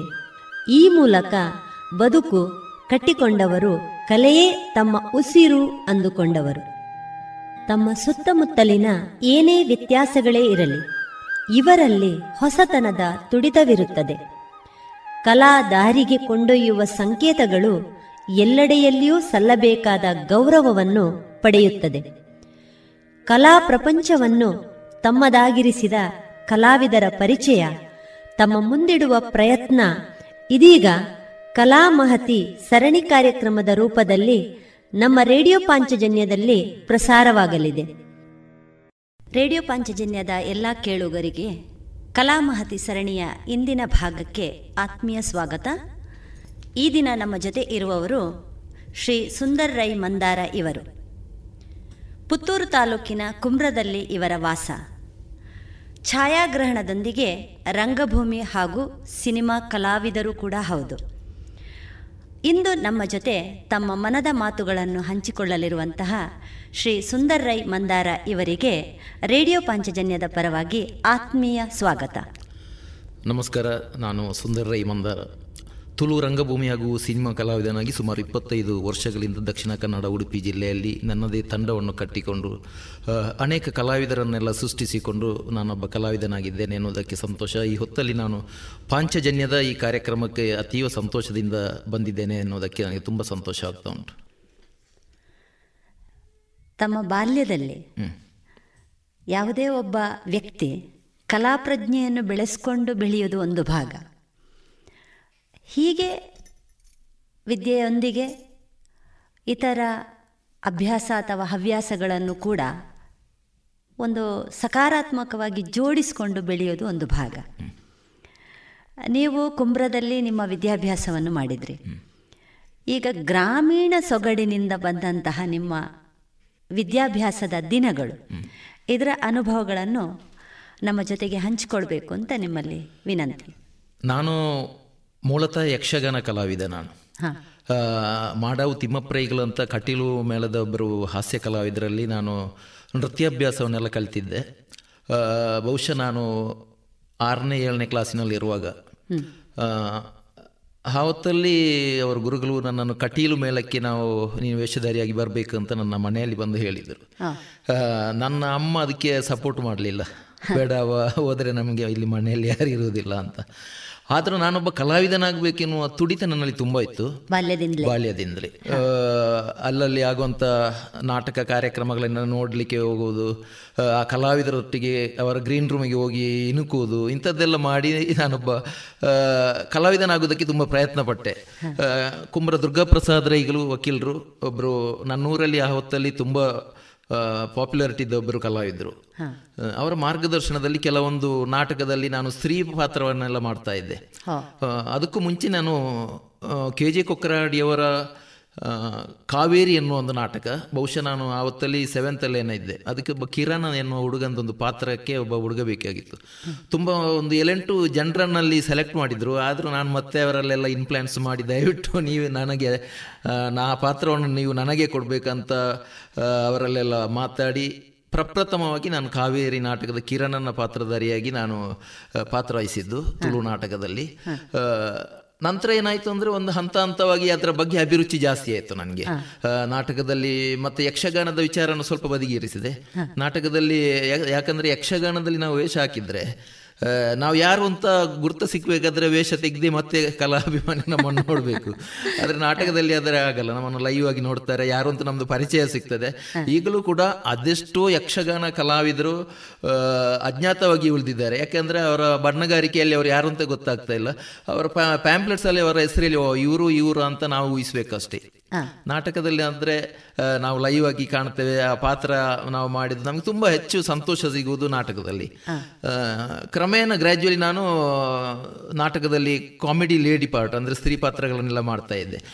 ನಂದು ಮತ್ತು ಕುಮ್ರಾ ದುರ್ಗಾ ಪ್ರಸಾದ್ ರೈಗಳ ಪಾತ್ರಕ್ಕೆ ತುಂಬ ಆ ಟೈಮಲ್ಲಿ ಪುತ್ತೂರು ತಾಲೂಕಲ್ಲಿ ಭಾರಿ ಹೆಸರಿತ್ತು ನಮಗೆ. ಹಾಗೆ ನಂದು ಬಾಲ್ಯದಿಂದಲೇ ನಾನು ನಾಟಕದ ಬಗ್ಗೆ ಹೆಚ್ಚು ಅಭಿರುಚಿಯನ್ನು ವಹಿಸಿದ್ದೆ. ಮತ್ತೆ ಸೀರಿಯಲ್ ಈ ವಿಭಾಗಕ್ಕೂ ಕೂಡ ನಾನು ಬರಬೇಕು ಅಂತ ತುಂಬ ಪ್ರಯತ್ನ ಪಟ್ಟೆ. ಆ ಹೊತ್ತಲ್ಲಿ ಅತೀಶ್ ಆಲ್ವರ್ ಅವರ ಒಂದು ಬಹುಶಃ ರೈಟ್ ಪೂ ಎನ್ನುವ ಫಸ್ಟ್ ತುಳು ಸೀರಿಯಲ್ ಅದು. ಅದು ಅಂದ್ರೆ ನಾವು ಊರಿನ ಒಂದು ನಾಟಕ ತಂಡ ಬಾಂಬೆಯಲ್ಲಿ ನಾಟಕ ಪ್ರದರ್ಶನ ಮಾಡುವುದಕ್ಕೆ ಹೋಗುವುದು. ಅಲ್ಲಿ ಆಗುವಂತ ಕೆಲವೊಂದು ಅವಾಂತರಗಳನ್ನೇ ರೈಟ್ ಪೂಯ್ ಅನ್ನೋ ಸೀರಿಯಲ್ ಮಾಡಿದ್ರು ಅದರಲ್ಲಿ ನಾನು ದುರ್ಗಾ ಪ್ರಸಾದ್ ರೈ ಸತೀಶ್ ನಾಯಕ್ ಮತ್ತು ತುಂಬ ಜನ ಪುತ್ತೂರಿನ ಕಲಾವಿದರು ದಯಕರ ಅಲ್ವಾ ಕುಂಬ್ರ ಬೆಲ್ಲಾರಿ ದಯಕರ ಅಲ್ವಾ ಇವರು. ಇವರೆಲ್ಲ ಸೇರಿ ನಾವು ಮಂಗ ಮಂಗಳೂರಿಂದ ಬಹುಶಃ ಬಾಂಬೆಗೆ ಬಸ್ಸಲ್ಲಿ ಹೋಗುವಂಥ ಒಂದು ಸಿಚುವೇಶನ್ ಅದು. ಅದರಲ್ಲಿ ಹತ್ತು ಹದಿಮೂರು ಎಪಿಸೋಡ್ ಆ ಟೈಮಲ್ಲಿ ಮಾಡಿದರು. ಅದರಲ್ಲಿ ಒಳ್ಳೆ ಪಾತ್ರ ಇತ್ತು ನನಗೆ. ಎಪಿಸೋಡ್ ರೂಪದಲ್ಲಿ. ಹೌದು ಹೌದು ಹೌದು. ಈಗ ಶಾಲಾ ದಿನಗಳಲ್ಲಿ ನೀವು ಈ ಥರ ನಾಟಕದ ರಿಹರ್ಸಲ್ಲಿಗೆ ಅಥವಾ ಪ್ರದರ್ಶನಕ್ಕೆ ಹೋಗ್ತಾ ಇರುವಾಗ ನಿಮ್ಮ ಮನೆಯವರ ಪ್ರತಿಕ್ರಿಯೆ ಹೇಗಿತ್ತು? ನನ್ನ ಮನೆಯಲ್ಲಿ ನನಗೆ ಕಲಾವಿದನಾಗೋದಕ್ಕೆ ಸಪೋರ್ಟ್ ಇರಲಿಲ್ಲ. ಮತ್ತೆ ಮತ್ತೆ ನಾನು ಪಕ್ಕ ಕಮರ್ಷಿಯಲ್ ರಂಗಭೂಮಿಗೆ ಹೋದ ನಂತರ ಅದು ಅನಿವಾರ್ಯ ಆಯಿತು ಮನೆಯವರಿಗೆ. ಇಲ್ಲಾಂದ್ರೆ ನಾನು ನಾಟಕ ನೋಡೋದಕ್ಕೆ ಹೋಗೋದಕ್ಕಾಗಲಿ ನಾಟಕದಲ್ಲಿ ಆ್ಯಕ್ಟ್ ಮಾಡೋದಕ್ಕಾಗಲಿ ಯಕ್ಷಗಾನದಲ್ಲಿ ಆ್ಯಕ್ಟ್ ಮಾಡೋದಕ್ಕಾಗಲಿ ನನ್ನ ಮನೆಯಲ್ಲಿ ಸಪೋರ್ಟ್ ಇರಲಿಲ್ಲ. ಯಾಕಂದ್ರೆ ಆ ಹೊತ್ತಲ್ಲಿ ತುಂಬ ಬಡತನ ಇತ್ತು ನಮಗೆ ಮನೆಯಲ್ಲಿ. ಅಮ್ಮ ಬೀಡಿ ಕಟ್ಟಿ ಎಲ್ಲ ನಮ್ಮನ್ನು ಬೆಳೆಸಿದ್ದು. ನಾವೆಲ್ಲ ಯಕ್ಷಗಾನದಕ್ಕೆಲ್ಲ ಹೋದರೆ ಬಾಕಿ ಕೆಲಸ ಮಾಡೋದು ಯಾರು? ಇನ್ನು, ಇನ್ನೊಂದು ಆ ಭಾವನೆಯಿಂದ ಬಹುಶಃ ನನಗೆ ಮನೆಯಲ್ಲಿ ಅಷ್ಟೊಂದು ಸಪೋರ್ಟ್ ಇರಲಿಲ್ಲ. ಆದರೆ ನನಗೆ ಜವಾಬ್ದಾರಿ ಬಂದ ಮೇಲೆ, ನಾನು ಪಿ ಯು ಸಿ ಆದಮೇಲೆ ನಾನು ಕಮರ್ಷಿಯಲ್ ರಂಗಭೂಮಿಗೆ ಅಂದರೆ ನಾನು ಪ್ರವೃತ್ತಿಯನ್ನು ಬಿಟ್ಟು ಬಿಟ್ಟು ವೃತ್ತಿ ಕಲಾವಿದನಾಗಿ ಹೋದ ನಂತರ ನನ್ನ ಮನೆಯಲ್ಲಿ ಅನಿವಾರ್ಯವಾಗಿ ಅಂದರೆ ಅದೇ ನನ್ನ ಕೆಲಸ ಅಂತ ಆದಮೇಲೆ ಮನೆಯಲ್ಲಿ ಮತ್ತೆ ಸಪೋರ್ಟ್ ಕೊಟ್ಟರು ಈಗ ನನ್ನ ಮಿಸ್ಸಸ್ ಮಲ್ಲಿಕಾ ರೈ ತುಂಬ ಸಪೋರ್ಟ್ ಕೊಡ್ತಾ ಇದ್ದಾರೆ ನಾನು ಕಲಾವಿದನಾಗಿ. ನಾಟಕ ಆಗಲಿ ಸಿನಿಮಾ ಆಗಲಿ ಸುಮಾರು ಇಪ್ಪತ್ತೈದು ತುಳು ಸಿನಿಮಾ ಮಾಡಿದ್ದೇನೆ. ಸುಮಾರು ಏಳು ಸಾವಿರ ನಾಟಕಗಳಲ್ಲಿ ತುಳು ನಾಟಕಗಳಲ್ಲಿ ಆ್ಯಕ್ಟ್ ಮಾಡಿದ್ದೇನೆ. ಈಗ ಪಕ್ಕ ನಂದು ವೃತ್ತಿ ಅದೇ ಯಾವುದಂದ್ರೆ ರಂಗಭೂಮಿ. ಸಿನಿಮಾವೇ ವೃತ್ತಿ ನಂದು ಈಗ. ಈಗ ತುಳು ರಂಗಭೂಮಿಯಲ್ಲಿ ನೀವು ಒಂದಷ್ಟು ಕೆಲಸಗಳನ್ನು ಮಾಡ್ತಾ ಬಂದಿದ್ದೀರಿ. ಈಗ ರಂಗಭೂಮಿಯಲ್ಲಿ ವ್ಯಕ್ತಿ ತೊಡಗಿಸಿಕೊಳ್ಳುವುದು ಅನ್ನುವುದೇ ಒಂದು ಆ ವ್ಯಕ್ತಿಯ ಅಭಿರುಚಿ ಮತ್ತು ಅಭಿಪ್ರಾಯಗಳನ್ನು ಮತ್ತು ಅವರ ಬೆಳವಣಿಗೆಯನ್ನು ತೋರಿಸುವಂಥ ವಿಚಾರಗಳು. ಈ ನಿಟ್ಟಿನಲ್ಲಿ ತುಳು ರಂಗಭೂಮಿ ಮತ್ತು ಕನ್ನಡ ರಂಗಭೂಮಿ. ಇದರಲ್ಲಿ ನೀವೇನಾದರೂ ವ್ಯತ್ಯಾಸಗಳನ್ನು ಗಮನಿಸಿದ್ದೀರಾ? ತುಳು ರಂಗಭೂಮಿ ಅಂದರೆ ಅದು ಪಕ್ಕ ಕಮರ್ಷಿಯಲ್ ಆಗಿದೆ ಈಗ. ಪಕ್ಕ ಕಮರ್ಷಿಯಲ್ ಅಂದ್ರೆ ಎಷ್ಟೋ ತುಳುನಾಡಲ್ಲಿ ಸುಮಾರು ಇಪ್ಪತ್ತ ಎಂಟು ವೃತ್ತಿಪರ ನಾಟಕ ತಂಡಗಳಿವೆ. ಹೌದು. ಹಾಗೆ ನೋಡೋದಕ್ಕೆ ಹೋದ್ರೆ ನಾವು ಕನ್ನಡದ ನಾಟಕದ ತಂಡ ಕಡಿಮೆ. ನಮ್ಮ ಅದು ಕೂಡ ನಮ್ಮ ದಕ್ಷಿಣ ಕನ್ನಡ ಉಡುಪಿ ಜಿಲ್ಲೆಯಲ್ಲಿ ಉಡುಪಿ ಜಿಲ್ಲೆಯಲ್ಲಿ ಆದರೂ ಕೆಲವೊಂದು ನಾಟಕ ತಂಡ ಇದೆ. ಆದರೆ ನಮ್ಮ ಸೌತ್ ಕೇಂದ್ರದಲ್ಲಿ ವಿಶೇಷವಾಗಿ ದಕ್ಷಿಣ ಕನ್ನಡ ಜಿಲ್ಲೆಯಲ್ಲಿ ಕನ್ನಡ ನಾಟಕ ತಂಡವೇ ಇಲ್ಲ ಅನ್ಬೋದು. ಕೆಲವೊಂದು ಹವ್ಯಾಸಕ್ಕಾಗಿ ಕೆಲವೊಂದು ತಂಡ ಕಟ್ಟಿಕೊಂಡು ಮಾಡ್ತಾರೆ ವಿನಃ. ಪಕ್ಕ ಕಮರ್ಷಿಯಲ್ ಆಗಿ ಅದನ್ನು ಯಾರು ತೊಡಗಿಸುವುದು ಕಡಿಮೆ. ಅದೇ ತುಳು ನಾಟಕ ತಂಡ. ಸುಮಾರು ಇಪ್ಪತ್ತ ಎಂಟು ನಾಟಕ ತಂಡಗಳು ಇಲ್ಲಿ ಇಲ್ಲಿ ಪಕ್ಕ ಕಮರ್ಷಿಯಲ್ ರಂಗಭೂಮಿಯಲ್ಲಿ ತೊಡಗಿಸಿಕೊಂಡಿವೆ. ದೇವದಾಸ್ ಕಾಪಿಕಾಡ್ರವರಾಗಲಿ ಕಿಶೋರ್ ಶೆಟ್ಟರ್ ಆಗಲಿ ಮತ್ತೆ ವಿಜಯ್ ಕುಮಾರ್ ಕೊಡಿಯಾಲ್ ಬೈಲ್ ಮತ್ತೆ ಪ್ರಶಂಸಕ ಇಂಥ ಕೆಲವು ತಂಡಗಳು ಇಲ್ಲಿ ಪಕ್ಕ ಕಮರ್ಷಿಯಲ್ ಆಗಿ ಕೆಲಸ ಮಾಡ್ತಾ ಇದೆ. ಅದರಲ್ಲಿ ಸಾವಿರಾರು ಕಲಾವಿದರು ಅದನ್ನೇ ನಂಬಿಕೊಂಡಿದ್ದಾರೆ. ಅಂದ್ರೆ ಅದೇ ನಮ್ಮದು ವೃತ್ತಿ ಅಂತ ಕಮರ್ಷಿಯಲ್ ಆಗಿ ಅದನ್ನೇ ತೊಡಗಿಸಿಕೊಂಡಿದ್ದಾರೆ. ಬ್ಯಾಂಗ್ಳೂರಿನವರು ಕೂಡ ಇಚ್ಛೆ ಬಂದ್ರೆ ಹೇಳ್ತಾರೆ. ನಾವು ಬ್ಯಾಂಗ್ಳೂರಿನವರಿಗೆ ದಕ್ಷಿಣ ಕನ್ನಡ ಜಿಲ್ಲೆ ಉಡುಪಿ ಜಿಲ್ಲೆಯವರನ್ನು ನಗಿಸುವುದಕ್ಕೆ ತುಂಬಾ ಕಷ್ಟ. ಅವ್ರು ನಾವು ಎಂತ ಕಾಮಿಡಿ ಮಾಡಿದ್ರು ಅವರು ನಗ ನಗುವುದಿಲ್ಲ. ಯಾಕಂದ್ರೆ ನಮ್ದು ಕಾಮಿಡಿ ಅಂದರೆ ನಮ್ಮದು ತುಳು ಕಾಮಿಡಿ ಹೇಗಿದೆ ಅಂದರೆ ನಮ್ಮದು ಕೇರಳ ಕೇರಳದ ಸಿನಿಮಾ ನಾಟಕದ ಶೈಲಿ. ಅಂದ್ರೆ ತುಂಬಾ ನ್ಯಾಚುರಲ್ ಆಗಿರ್ತದೆ. ಈ ನಾನು ತುಂಬಾ ಕನ್ನಡ ನಾಟಕನ ನೋಡಿದವ. ಅವರದು ಎಲ್ಲ ಅವರದ್ದು ಕಾಮಿಡಿ ಹೇಗೆ ಅಂದ್ರೆ ಇನ್ನೊಬ್ಬರನ್ನ ಅಪಹಾಸ್ಯ ಮಾಡಿ ಮಾತಾಡುವುದೇ ಅವರದೊಂದು ಕಾಮಿಡಿ ಅಂತ ನಾನು ಎಷ್ಟೋ ಕನ್ನಡ ನಾಟಕದಲ್ಲಿ ಹೇ ನೋಡಿ ಅದನ್ನು ಅವರ ಹತ್ರ ಹೇಳಿದೆ. ನೀವು ಇನ್ನೊಬ್ಬರನ್ನು ಅಪಹಾಸ್ಯ ಮಾಡಿ ನಗಿಸುವುದಲ್ಲ ಕಾಮಿಡಿ ನಮ್ಮನ್ನು ನಾವು ಸಣ್ಣದು ಮಾಡಿ ನಾವು ಹಾಸ್ಯಗಾರರಾಗುವುದು ನಮ್ಮನ್ನು ನಾವು ಸಣ್ಣದು ಮಾಡಿದ ಅದು ಕಾಮಿಡಿ ಅವರು ಅವರದ್ದು ಡೈಲಾಗ್ಸ್ ಕೆಲ ನನಗೆ ತುಂಬ ಬೇಸರ ಆಗಿದೆ. ಯಾಕಂದ್ರೆ ನಿನ್ನ ಹೂವು ಎಲ್ಲ ಭಾಷೆಗಳನ್ನು ಉಪಯೋಗ ಮಾಡಿಕೊಂಡು. ಅದಲ್ಲ ನಾನು ಹೇಳೋದು ಹೇಗೆಂದರೆ ಅಂದ್ರೆ ಅದು ಕೂಡ ಒಳ್ಳೆ ಇದು ನಾಟಕಗಳನ್ನೆಲ್ಲ ಕೊಡ್ತೀವಿ. ಬ್ಯಾಂಗ್ಳೂರಲ್ಲಿ ವರ್ಷದ ಮುನ್ನೂರ ಅರವತ್ತೈದು ದಿನವೂ ಕೂಡ ನಾಟಕ ಟೆಂಟ್ ಹಾಕ್ಕೊಂಡು ನಾಟಕ ಮಾಡುವಂಥ ತಂಡಗಳು ಪ್ರೊಫೆಷನಲ್ ತಂಡಗಳು ಇವೆ. ಅಂದರೆ ಅಂದ್ರೆ ಆ ತಂಡಗಳನ್ನು ನಾನು ಸಣ್ಣದು ಮಾಡಿದಂತಲ್ಲ. ಸಹಜತೆ ತುಂಬಾ ಕಡಿಮೆ ಅಂತ. ಸಹಜತೆ ತುಂಬಾ ಕಡಿಮೆ. ಅವರಲ್ಲಿ ಆಕ್ಟಿಂಗ್ ಇಂತಲೂ ಜಾಸ್ತಿ ಕನ್ನಡ ನಾಟಕದಲ್ಲಿ ಸಂಭಾಷಣೆಗೆ ಜಾಸ್ತಿ ಮಹತ್ವ ಕೊಡ್ತಾರೆ. ಅದೇ ನಮ್ದು ತುಳು ನಾಟಕಗಳಲ್ಲಿ ಅಂದ್ರೆ ಸಂಭಾಷಣೆ ಮತ್ತು ನಟನೆ ಎರಡಕ್ಕೂ ಪ್ರಧಾನ ಪ್ರಾಧಾನ್ಯತೆ ಇರೋದ್ರಿಂದ ಇಲ್ಲಿ ಜನರಿಗೂ ತುಂಬಾ ಅದನ್ನು ಪ್ರೀತಿಸ್ತಾರೆ ಇಲ್ಲಿ ನಾಟಕ ತಂಡಗಳನ್ನು. ನೀವು ಮಾತಾಡ್ತಾ ಇದ್ದಾಗೆ ತುಳು ರಂಗಭೂಮಿಯಲ್ಲಿ ನಮ್ಮ ಬದುಕಿನ ಒಂದಷ್ಟು ಸನ್ನಿವೇಶಗಳನ್ನೇ ನಾವು ಇಟ್ಕೊಂಡು ಅದನ್ನೊಂದು ಕಾಮಿಡಿಯಾಗಿ ಜನರ ಎದುರು ಅದನ್ನು ಪ್ರದರ್ಶಿಸಿದಾಗ ಒಂದು ಒಳ್ಳೆಯ ಸಂದೇಶವನ್ನು ಅವರು ಅದನ್ನು ಓ ಇದು ಎಲ್ಲಿಯೋ ನಮ್ಮಲ್ಲಿ ಕೂಡ ನಡೀತಾ ಇರುವಂತಹ ವಿಷಯಗಳು. ಓ ಈ ವಿಷಯವನ್ನು ಅಥವಾ ಈ ಸನ್ನಿವೇಶವನ್ನು ಹೀಗೂ ನೋಡಬಹುದು ಅಂತ ಅದನ್ನು ಎಂಜಾಯ್ ಮಾಡ್ತಾರೆ ಖುಷಿ ಪಡ್ತಾರೆ ಅಂತ. ಈಗ ತುಳು ರಂಗಭೂಮಿಯ ನಾಟಕ ತಂಡಗಳೇನಿದೆ ಇವರಿಗೆ ಈ ರೀತಿ ತಂಡಗಳನ್ನು ಕಟ್ಟಿಕೊಂಡು ಪ್ರದರ್ಶನ ಮಾಡ್ತಾ ಇದ್ದ ಹಾಗೆ ಒಂದಷ್ಟು ಸವಾಲುಗಳು ಕೂಡ ಇದೆ. ಸುಲಭ ಇಲ್ಲ ಅಂತ ಅನಿಸ್ತದೆ. ಹಾಗೆ ಆ ಸವಾಲುಗಳನ್ನು ನೀವು ಕೂಡ ಅನುಭವಿಸಿರ್ಬೋದು. ಹೌದು ಖಂಡಿತ ಖಂಡಿತ. ಯಾಕಂದ್ರೆ ಒಂದು ತಂಡ ಅಂದ್ರೆ ಹೆಚ್ಚು ಕಡಿಮೆ ಅದರಲ್ಲಿ ಒಂದು ಇಪ್ಪತ್ತು ಇಪ್ಪತ್ತೈದು ಜನ ಕಲಾವಿದರು ಇರ್ತಾರೆ. ಅದು ತಾಂತ್ರಿಕ ವಿಭಾಗಕ್ಕೆ ಸೇರಿದವರು ಆಗಿರ್ಬೋದು ಕಲಾವಿದರು ಆಗಿರ್ಬೋದು. ಕೆಲವೊಂದು ಕಡೆ ಕೆಲವೊಂದು ಸಮಸ್ಯೆಗಳು ಬರ್ತದೆ. ಅಂದ್ರೆ ವ್ಯಕ್ತಿಗತವಾಗಿ ಯಾರಾದರೂ ಮನೆಯಲ್ಲಿ ತೀರಿಕೊಂಡ್ರೆ ಅವರಿಗೆ ಅಸೌಖ್ಯ ಆದರೆ ನಾಟಕಕ್ಕೆ ಡೇಟ್ ಫಿಕ್ಸ್ ಆಗಿರ್ತದೆ ಅವರು ಬರ್ಲಿಕ್ಕೆ ಆಗುವುದಿಲ್ಲ ಅನ್ನೋ ಕೆಲವು ಅಷ್ಟು ಎಷ್ಟೋ ಅಂತ ಪ್ರಮೇಯಗಳು ಬಂದಿವೆ. ಆ ಟೈಮಲ್ಲಿ ಒಬ್ಬ ನಿರ್ದೇಶಕನಾಗಿ ಅದನ್ನೆಲ್ಲ ಸಂಭಾಳಿಸ್ಕೊಂಡು ಹೋಗ್ಬೇಕಾಗುತ್ತೆ ಯಾಕಂದರೆ ಈಗ ಬೆಳಿಗ್ಗೆ ಏನಾದರೂ ಪ್ರಾಬ್ಲಮ್ ಆದರೆ ಸಾಯಂಕಾಲ ನಾಟಕ ಇದೆ ಅಂತಾದರೆ ಏನು ಮಾಡ್ಲಿಕ್ಕೆ ಆಗೋದಿಲ್ಲ. ಅಂತ ಹೊತ್ತಲ್ಲಿ ಒಬ್ಬ ಕಲಾ, ಬೇರೊಬ್ಬ ಕಲಾವಿದನನ್ನು ಹುಡುಕಿ ಸ್ವಲ್ಪ ಸಮಯದಲ್ಲಿ ಅವನನ್ನು ತಯಾರಿ ಮಾಡಿ ಸಾಯಂಕಾಲದ ನಾಟಕಕ್ಕೆ ಪ್ರಿಪೇರ್ ಮಾಡೋದು. ಇಲ್ಲಾದರೆ ನಾಟಕ ಪ್ರದರ್ಶನ ಆಗ್ತಾ ಇರುವಾಗ ಏನಾದರೂ ತಾಂತ್ರಿಕ ಸಮಸ್ಯೆಗಳು ಎಷ್ಟೋ ಬಂದಿವೆ. ಎಷ್ಟೋ ಮಳೆ ಬಂದು ನಾಟಕ ನಿಂತು ಹೋದಂಥ ಸಂದರ್ಭ ಕಲಾವಿದರು ಅದನ್ನೇ ನಂಬಿಕೊಂಡಿರ್ತಾರೆ. ಏನು ಮಾಡ್ಲಿಕ್ಕೆ ಆಗುದಿಲ್ಲ. ನಾಟಕ ಕ್ಯಾನ್ಸಲ್ ಆದ್ರೆ ಕಲಾವಿದರಿಗೂ ಸಮಸ್ಯೆ. ಕಾರ್ಯಕ್ರಮದ ಸಂಘಟಕರಿಗೂ ಸಮಸ್ಯೆ ಆಗ್ತದೆ ಅದು. ಅಂತ ಎಷ್ಟೋ ಸಮಸ್ಯೆಗಳು ಒಂದು ನಾಟಕವನ್ನು ತಂಡವನ್ನು ಕಟ್ಟಿಕೊಂಡು ನಿರ್ದೇಶಕನಿಗೆ ಆಗಲಿ ನಿರ್ಮಾಪಕನಿಗಾಗಲಿ ಸಮಸ್ಯೆಗಳು ತುಂಬಾ ಬರ್ತಾ ಇರ್ತವೆ. ಅದನ್ನೆಲ್ಲ ಸುಧಾರಿಸಿಕೊಂಡು ಹೋಗ್ಬೇಕಾಗ್ತದೆ. ಹೌದು. ಈಗ ನೀವು ನಿರ್ದೇಶನ ಮಾಡ್ತಾ ಇದ್ದ ಹಾಗೆ ಕಲಾವಿದನಿಂದ ನೀವು ಒಂದಷ್ಟು ಅಪೇಕ್ಷಿಸ್ತೀರಿ. ಈಗ ಒಂದು ಒಳ್ಳೆಯ ಪ್ರದರ್ಶನ ಆಗಬೇಕು ಅಂತ ಅಂದಾಗ ನಿಮ್ಮ ತಂಡದಲ್ಲಿರುವಂತಹ ಪ್ರತಿಯೊಬ್ಬ ಕಲಾವಿದನಿಂದ ಏನೋ ಒಂದು ಅಪೇಕ್ಷೆ ನಿಮಗಿರ್ತದೆ. ಆ ಅಪೇಕ್ಷೆಗಳಿಗೆ ಆ ಕಲಾವಿದ ತಲುಪಲಿಲ್ಲ ಅಂತ ಆದಾಗ ನಿಮಗೆ ಯಾವ ರೀತಿ ಅನುಭವ ಆಗ್ತದೆ? ಅಂದ್ರೆ ನಾಟಕ ಅಂದ್ರೆ madam practice made man perfect ಅಂತ. ಎಲ್ಲವೂ ನಾವು ಅಭ್ಯಾಸ ಮಾಡಿ ಮತ್ತೆ ನಾಟಕದ ಒಂದು ಇಪ್ಪತ್ತೈದರಿಂದ ಮೂವತ್ತು ದಿವಸದ ಪ್ರಾಕ್ಟೀಸ್ ಮಾಡ್ತೇವೆ ನೀವು- ರಿಹರ್ಸಲ್ ಮಾಡ್ತೇವೆ. ಝೀರೋ ಇದ್ದವನನ್ನು ಕೂಡ ನಾವು ನಿರ್ದೇಶಕರು ಅವನನ್ನು ಹೀರೋ ಮಾಡ್ತೇವೆ. ಅಂತ ಪಕ್ಕ ಕಲಾವಿದನಿಗೆ ಅಂದ್ರೆ ಕಲಾವಿದನಿಗೆ ನನಗೂ ನನ್ನ ಪಾತ್ರಗಳು ಚೆನ್ನಾಗಬೇಕು ಚೆನ್ನಾಗಿ ಆಗಬೇಕು ನಮ್ಮ ನಾಟಕ ಒಳ್ಳೇದಾಗಬೇಕು ಎನ್ನುವ ತುಡಿತ ಇರ್ತದೆ. ಅವನನ್ನು ನಾವು ಪ್ರಿಪೇರ್ ಮಾಡಿ ಒಂದು ಮೂವತ್ತು ದಿವಸದ ಪ್ರಾಕ್ಟೀಸಲ್ಲಿ ಪ್ರಿಪೇರ್ ಮಾಡಿ ಆ ಪಾತ್ರ ಪಾತ್ರಕ್ಕೆ ಅಂತ ನಾವು ಅವನಿಗೆ ತರಬೇತಿ ಕೊಡ್ತೇವೆ. ಮತ್ತೆ ಗ್ರ್ಯಾಂಡ್ ಟ್ರಯಲ್ ಅಂತ ಇರುತ್ತೆ. ನಾವು ಒಂದು ನಾಳೆ ನಾಟಕ ಅಂದರೆ ಅದು ಒಂದು ಹಿಂದಿನ ದಿವಸ ನಾಟಕ ಹೇಗೆ ಪ್ರದರ್ಶನ ಆಗ್ತಾ ಹಾಗೆ ಎಲ್ಲ ತಾಂತ್ರಿಕ ವ್ಯವಸ್ಥೆನೆಲ್ಲ ಸಜ್ಜುಗೊಳಿಸಿ ಕಲಾವಿದರೆಲ್ಲ ಮೇಕಪ್ ಎಲ್ಲ ಆಗಿ ನಾಳೆಯ ನಾಟಕವನ್ನು ಮುಂಚಿನ ದಿವಸ ನಾವು ಪ್ರದರ್ಶನ ಮಾಡ್ತೇವೆ. ಅಲ್ಲಿ ಏನಾದರೂ ಪ್ರಾಬ್ಲಮ್ ಸಮಸ್ಯೆ ಇದ್ದರೆ ಅವತ್ತೆಲ್ಲ ಸರಿಪಡಿಸಿಕೊಂಡು ನಾಳೆಯ ನಾಟಕಕ್ಕೆ ನಾವು ತಯಾರಾಗ್ತೇವೆ. ಹೌದು.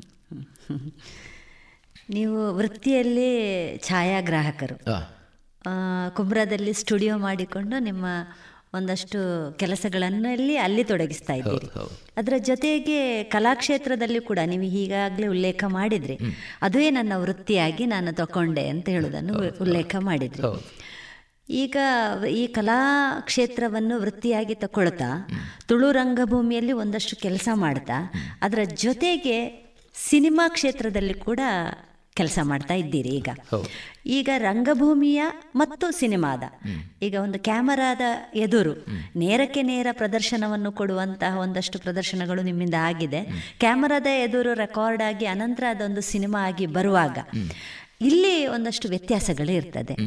ಈಗ ನಿಮ್ಮ ಒಂದು ಕಲಾ ಪ್ರಜ್ಞೆಯನ್ನು ಬೆಳೆಸ್ಕೊಳ್ಳುವಾಗ ಇಲ್ಲಿ ಎಲ್ಲಿಯೋ ಬದಲಾವಣೆ ಮಾಡಬೇಕಾದ ಅಗತ್ಯತೆ ಇತ್ತಾ?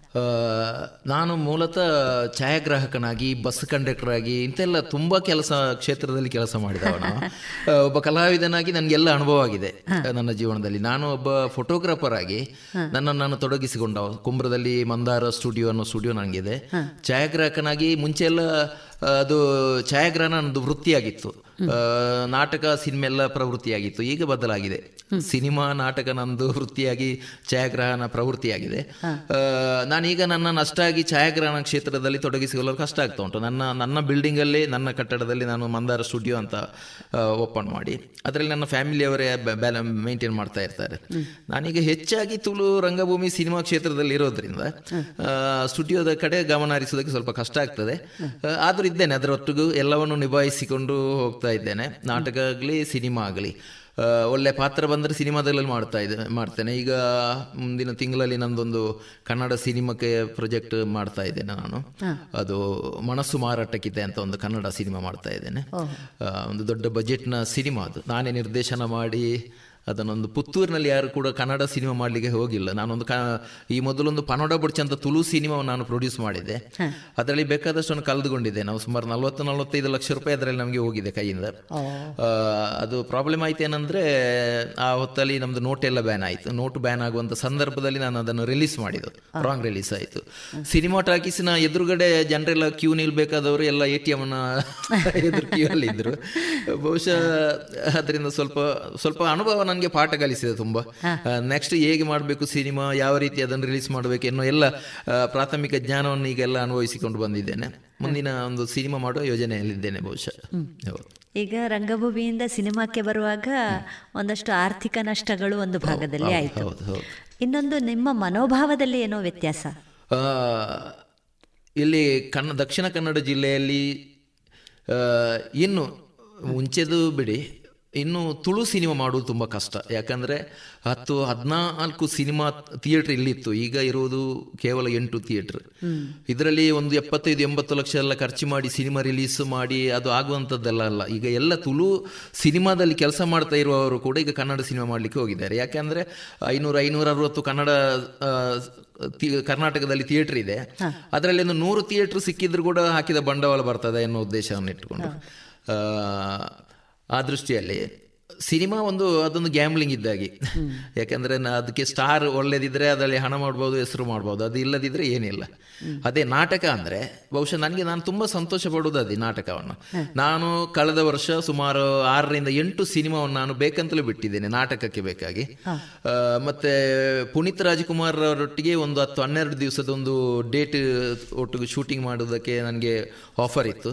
ಆ, ಅದೇ ಹೊತ್ತಲ್ಲಿ ಅದು ಬೀದರ್ ಗುಲ್ಬರ್ಗ ಆಚೆ ಶೂಟಿಂಗ್ ಅಂತ. ಅದೇ ಹೊತ್ತಲ್ಲಿ ನನ್ನ ನಾಟಕ ತಂಡ ಬಾಂಬೆ ಟೂರಲ್ಲಿ ಹೋಗುವಂಥ ಸಂದರ್ಭ.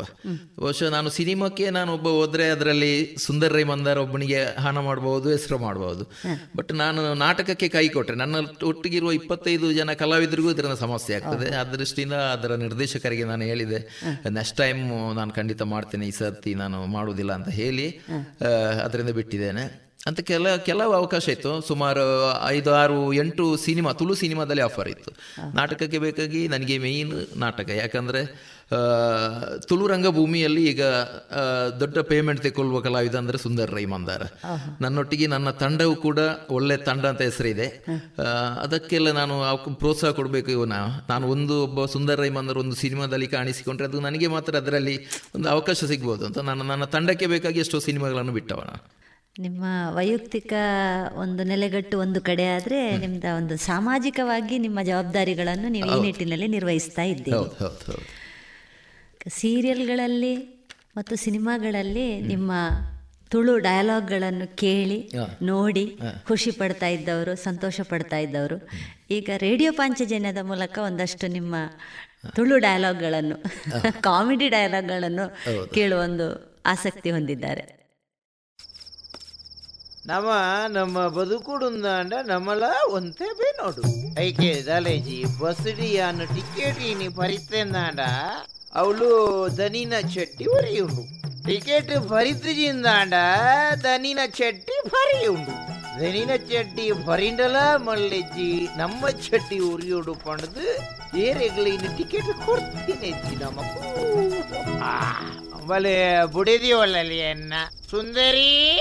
ನೀಲ ಗಗನದೊಳು ಮೇಘಗಳ ಕಂಡಾಗಲೇ ನವಿಲು ಕುಣಿಯುತ್ತಿದೆ ನೋಡೆ ನವಿಲು ಕುಣಿಯುತ್ತಿದೆ ನೋಡೆ ನವಿಲು ಕುಡಿದು ಕುಣಿಯುತ್ತಿದೆ ನೋಡೆ. ನಿನ್ನ ನವಿಲುಗುಂಜಿ ಬಚ್ಚುಲ್ಲೆಜ್ಜಿ ಅಂದತ್ತ ಮಾರೆ ಕಾಂಡಿಡ್ದಿಂಜಿ ವಾನಮ್ನೆ ಸೈಟ್ ಇಲ್ಲ ನಿನ್ನ ನವಿಲ್ನ ಉಳೈ ಗೂಟು ಪಾಡು ಬೇತೆ ಪ್ರಾಣಿ ಇತ್ತನ ಮೂಲು ಬತ್ತೆ ಜಾಪಡಲ್ಲ. ಕಾಂಡೆ ಪೋನಗ ಫ್ರೆಶ್ ಬಂಗುಡದಲೆ ಕತ್ತಿ. ಇತ್ತೆ ಕುರಿದಿನ ಭೂತ ಇದಲೆ ಕಾತಿ ದಾದನಿನ್ನ ಅವಸ್ಥೆ ಮಾರೆ. ಶ.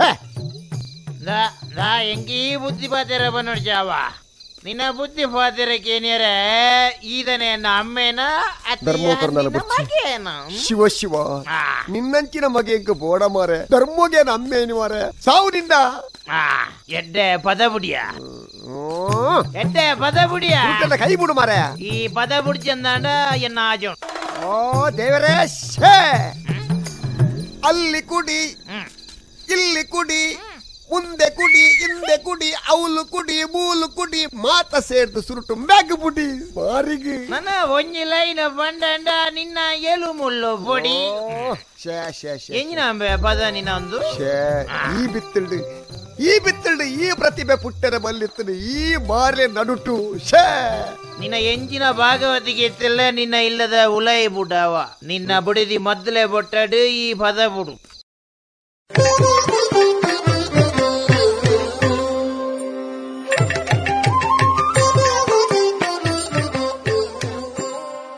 ಇದುವರೆಗೆ ಕಲಾಮಹತಿ ಹನ್ನೊಂದನೇ ಸರಣಿ ಕಾರ್ಯಕ್ರಮದಲ್ಲಿ ರಂಗಭೂಮಿ ಕಲಾವಿದರಾದ ಶ್ರೀಯುತ ಸುಂದರೈ ಮಂದಾರ ಅವರ ವೃತ್ತಿ ಪ್ರವೃತ್ತಿ ಬದುಕಿನ ಅನುಭವಗಳ ಮಾತುಕತೆಗಳನ್ನು ಕೇಳಿದಿರಿ ಇವರ ಮುಂದುವರಿದ ಮಾತುಕತೆ ಮುಂದಿನ ಸೋಮವಾರದ ಸಂಚಿಕೆಯಲ್ಲಿ ಕೇಳೋಣ.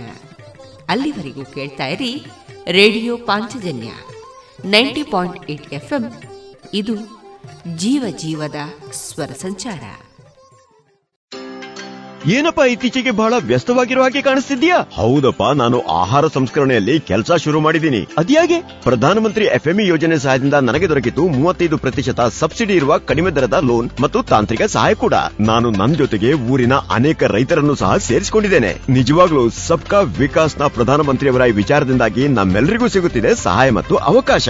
ಭಲೇ ಕಣಪ್ಪ ನಾನು ಸಹ ಯೋಜನೆಯ ಲಾಭ ಪಡ್ಕೋಬೇಕು ಅಂತಿದ್ದೀನಿ. ಹಾಗಾದರೆ ಇಂದೇ PMFME portal PMFME dot MOFPI dot GOV dot ಇನ್ನಲ್ಲಿ ಅರ್ಜಿ ಸಲ್ಲಿಸಿ ಅಥವಾ ಸೊನ್ನೆ ಒಂದು ಮೂರು ಸೊನ್ನೆ ಎರಡು ಎರಡು ಎಂಟು ಒಂದು ಸೊನ್ನೆ ಎಂಟು ಒಂಬತ್ತಕ್ಕೆ ಕರೆ ಮಾಡಿ. ಆಹಾರ ಸಂಸ್ಕರಣಾ ಉದ್ಯೋಗ ಖಾತೆ ಭಾರತ ಸರ್ಕಾರದ ಮುಖಾಂತರ ಜನಹಿತಕ್ಕಾಗಿ ಜಾರಿ.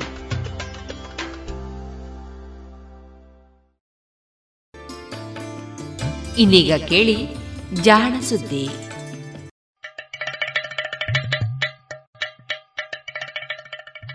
ಕೇಳು ಕೇಳು ಕೇಳು ಜಾಣ. ಜಾಣ ಸುದಿಯ ಕೇಳು ಕೇಳು ಕೇಳು ಜಾಣ.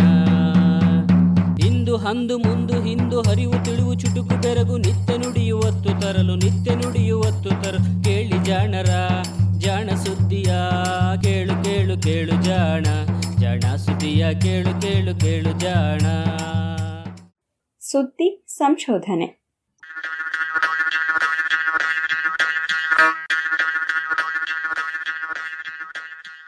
ಹಕ್ಕಿಗಳ ಪೂರ್ವಜರು.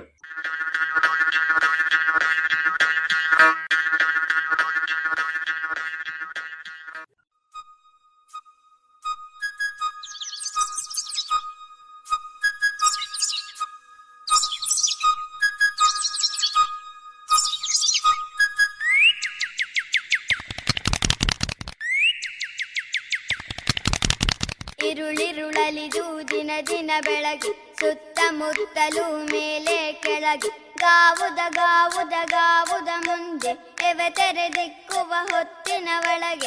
ಹಕ್ಕಿ ಹಾರುತ್ತಿದೆ ನೋಡಿದಿರಾ, ಹಕ್ಕಿ ಹಾರುತ್ತಿದೆ ನೋಡಿದಿರಾ, ಹಕ್ಕಿ ಹಾರುತ್ತಿದೆ. ಈ ಹಾಡು ಕೇಳಿದ್ದೀರಲ್ಲ? ಹತ್ತನೆಯ ತರಗತಿಯಲ್ಲಿ ಇದನ್ನು ಓದಿರಲೂಬಹುದು.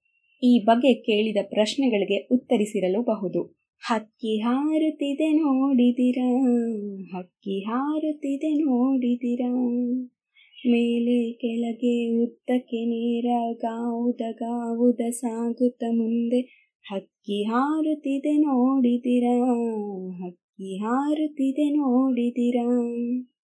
ಎಂದು ಕವಿ ಬೇಂದ್ರೆ ವಿವರಿಸುವಾಗ ರಾಜಹಂಸದ ಹಾರಾಟದಿಂದ ಹದ್ದಿನ ಹಾರಾಟದವರೆಗೂ ಹಕ್ಕಿಗಳು ಹಾರುವುದು ಕಣ್ಣಿಗೆ ಕಟ್ಟುತ್ತವೆ. ಆದರೂ ಒಂದು ಪ್ರಶ್ನೆ ಹಾಗೆಯೇ ಉಳಿಯುತ್ತದೆ. ಈ ಹಕ್ಕಿಗಳು ಹಾರುವುದನ್ನು ಆರಂಭಿಸಿದ್ದು ಯಾವಾಗ? ಸಣ್ಣ ಮಕ್ಕಳು ಥಟ್ಟನೆ ಅವು ದೊಡ್ಡದಾಗಿ ಗೂಡು ಬಿಟ್ಟು ಹೋದಾಗ ಎನ್ನಬಹುದು. ಆದರೆ ಇದೇ ಪ್ರಶ್ನೆಗೆ ವಿಜ್ಞಾನಿಗಳು ತಟ್ಟನೆ ಉತ್ತರ ಹೇಳುವುದಿಲ್ಲ. ಏಕೆಂದರೆ ಪ್ರಾಣಿಗಳು ನೆಲ ಬಿಟ್ಟು ಗಾಳಿಯಲ್ಲಿ ಹಾರಲು ಆರಂಭಿಸಿದ್ದು ಯಾವಾಗ ಎನ್ನುವ ಪ್ರಶ್ನೆಗೆ ಇನ್ನೂ ಉತ್ತರ ಸಿಕ್ಕಿಲ್ಲ. ಅಷ್ಟೇ ಯಾಕೆ? ಮೊದಲು ಹಾರಲು ಆರಂಭಿಸಿದ್ದು ಎಂತಹ ಪ್ರಾಣಿಗಳು ಎನ್ನುವ ಪ್ರಶ್ನೆಗೂ ಉತ್ತರವಿರಲಿಲ್ಲ. ಇಂದು ನೇಚರ್ ಪತ್ರಿಕೆಯಲ್ಲಿ ಪ್ರಕಟವಾಗಿರುವ ಒಂದು ಸಂಶೋಧನೆಯೊಂದು ಈ ಪ್ರಶ್ನೆಗೆ ಸ್ವಲ್ಪ ಮಟ್ಟಿಗೆ ಉತ್ತರ ಹೇಳಲಿದೆ. ಸುಮಾರು ಆರೂವರೆ ಕೋಟಿ ವರ್ಷಗಳಿಂದ ಇಪ್ಪತ್ತೆರಡು ಕೋಟಿ ವರ್ಷಗಳ ಹಿಂದೆ ವಾಸವಿದ್ದ ಹಲ್ಲಿಗಳ ಜಾತಿಗೆ ಸೇರಿದ ಜೀವಿಯೊಂದು ನೆಲದಿಂದ ಮೇಲೆ ರೆಕ್ಕೆ ಬೀಸಿ ಹಾರಿದ ಜೀವಿ ಇರಬಹುದು ಎಂದು ಅರ್ಜೆಂಟೀನಾ ಜೀವಿ ವಿಜ್ಞಾನದ ವಸ್ತು ಸಂಗ್ರಹಾಲಯ ಹಾಗೂ ಇಂಗ್ಲೆಂಡಿನ ಬರ್ಮಿಂಗ್ಹ್ಯಾಮ್ ವಿಶ್ವವಿದ್ಯಾನಿಲಯದ ಭೂವಿಜ್ಞಾನ ಹಾಗೂ ಪರಿಸರ ವಿಜ್ಞಾನಿ ಮಾರ್ಟಿನ್ ಎಸ್ಕುರಾ ಮತ್ತು ಸಂಗಡಿಗರು ವರದಿ ಮಾಡಿದ್ದಾರೆ. ಇದುವರೆಗೂ ಜೀವಿ ವಿಜ್ಞಾನಿಗಳು ಈ ಕಾಲದಲ್ಲಿ ಬದುಕಿದ್ದ ಟಿರೋಸಾರಸ್ ಎನ್ನುವ ಜೀವಿ ಕುಲದ ಪ್ರಾಣಿಗಳೇ ಮೊದಲು ಹಾರಿದ ಪ್ರಾಣಿಗಳಾಗಿದ್ದುವು ಎಂದು ಗಣಿಸಿದ್ದರು. ಇದೀಗ ಎಸ್ಕುರಾ ಮತ್ತು ಸಂಗಡಿಗರ ಸಂಶೋಧನೆ ಲೇಗರ್ಟಿಪಿಡ್ ಎನ್ನುವ ಡೈನೋಸರ್ಗಳ ಒಂದು ಕುಲದ ಜೀವಿಗಳಿಂದಲೇ ಈ ಹಾರುವ ಪ್ರಾಣಿಗಳು ಹುಟ್ಟಿರಬೇಕು ಎಂದು ಊಹಿಸಿದೆ. ಟಿರೋಸಾರ್ಗಳೆಂದರೆ ಬಲು ವಿಚಿತ್ರ ಪ್ರಾಣಿಗಳು. ಅತ್ತ ಹಲ್ಲಿಗಳು ಅಲ್ಲದ, ಇತ್ತ ಹಕ್ಕಿಗಳು ಅಲ್ಲದ ದೇಹ ಅವುಗಳದ್ದಾಗಿತ್ತು. ಹೀಗಾಗಿ ಇವು ಹಲ್ಲಿಗಳು ಹಕ್ಕಿಗಳಾಗಿ ವಿಕಾಸವಾಗುವ ಹಾದಿಯಲ್ಲಿ ಬೆಳೆದು ಮರೆಯಾದ ಜೀವಿಗಳೆಂದು ನಂಬಲಾಗಿತ್ತು. ಹಕ್ಕಿಗಳು ಇವುಗಳಿಂದಲೇ ವಿಕಾಸವಾಗಿರಬೇಕು ಎಂದು ನಂಬಲಾಗಿತ್ತು. ಆದರೆ ಈ ಟಿರೋಸಾರ್ಗಳ ವಿಕಾಸ ಹೇಗಾಯಿತು ಎನ್ನುವ ಬಗ್ಗೆ ಯಾವ ಶಿಲೆಗಳಲ್ಲಿಯೂ ದಾಖಲೆಗಳಿರಲಿಲ್ಲ. ಅರ್ಥಾತ್ ಅದಕ್ಕೆ ತಕ್ಕುದಾದ ಫಾಸಿಲ್ ಪುರಾವೆಗಳು ಸಿಕ್ಕಿರಲಿಲ್ಲ. ಇನ್ನೂರು ವರ್ಷಗಳ ಹಿಂದೆ ಟೀರೋಸಾರ್ಗಳು, ಅಂದರೆ ರೆಕ್ಕೆ ಇರುವ ಹಲ್ಲಿಗಳು, ಇಂದು ಈ ಕುಲಕ್ಕೆ ಹೆಸರಿಸಿದ ಸುಪ್ರಸಿದ್ಧ ಫ್ರೆಂಚ್ ಜೀವಿ ವಿಜ್ಞಾನಿ ಜಾರ್ಜಸ್ ಕ್ಯೂವಿಯರ್, ಇವು ನಿಸ್ಸಂದೇಹವಾಗಿಯೂ ಅತ್ಯಂತ ಅದ್ಭುತ ಜೀವಿಗಳು. ಇವುಗಳನ್ನೇನಾದರೂ ಜೀವಂತವಾಗಿ ನಾವು ನೋಡಿದ್ದರೆ, ಈಗಿರುವ ಯಾವುದೇ ಜೀವಿಗಿಂತಲೂ ಬಲು ವಿಚಿತ್ರವಾದ ಜೀವಿ ಎಂದುಕೊಳ್ಳುತ್ತಿದ್ದೆವು. ನಮ್ಮ ಚರ್ಚೆಯನ್ನು ಗಮನಿಸಿಲ್ಲದವರು ಇದನ್ನು ನಿಸರ್ಗದಲ್ಲಿ ಸಹಜವಾಗಿ ಜನಿಸಿದ ಜೀವಿ ಎನ್ನುವ ಬದಲಿಗೆ ಯಾವುದೋ ಅತಿರಂಜಿತ ಕಲ್ಪನೆಯ ಹುಟ್ಟು ಎನ್ನಲಿಕ್ಕೂ ಸಾಕು ಎಂದಿದ್ದ.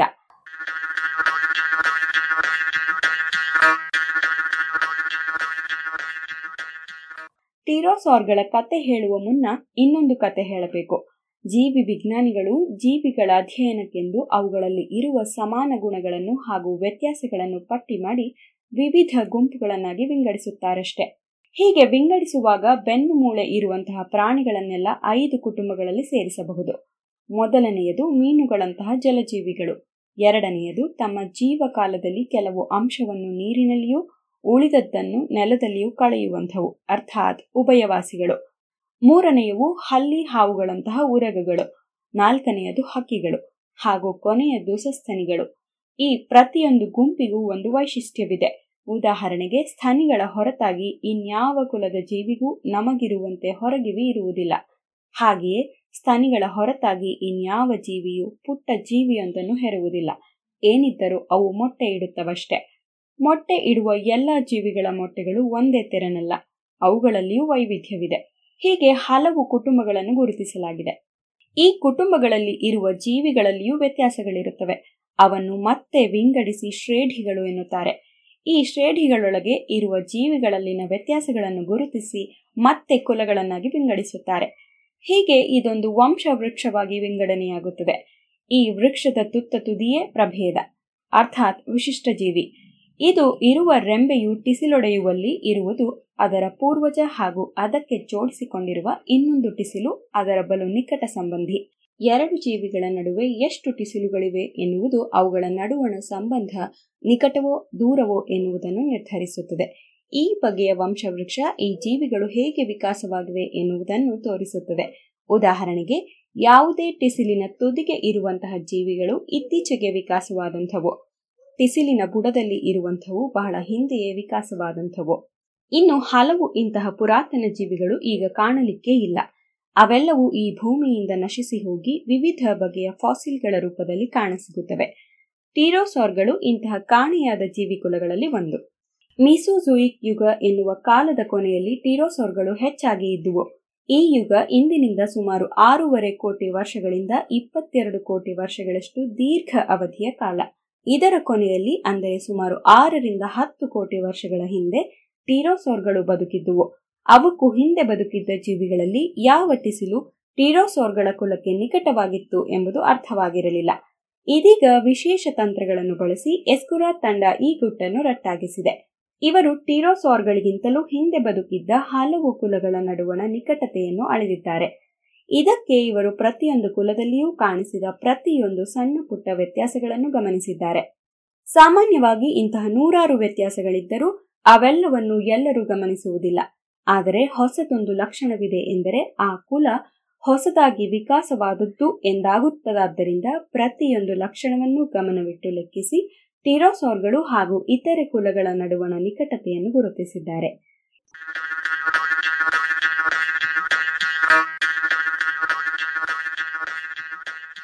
ಕ್ಯೂವಿಯರ್ ಟಿರೋಸೋರ್ ಎಂದು ಈ ಕುಲಕ್ಕೆ ಹೆಸರಿಡುವಾಗ ಆತ ಕಂಡಿದ್ದು ಇತರರು ವಿವರಿಸಿದ್ದ ಒಂದು ಫಾಸಿಲ್ನಷ್ಟೇ.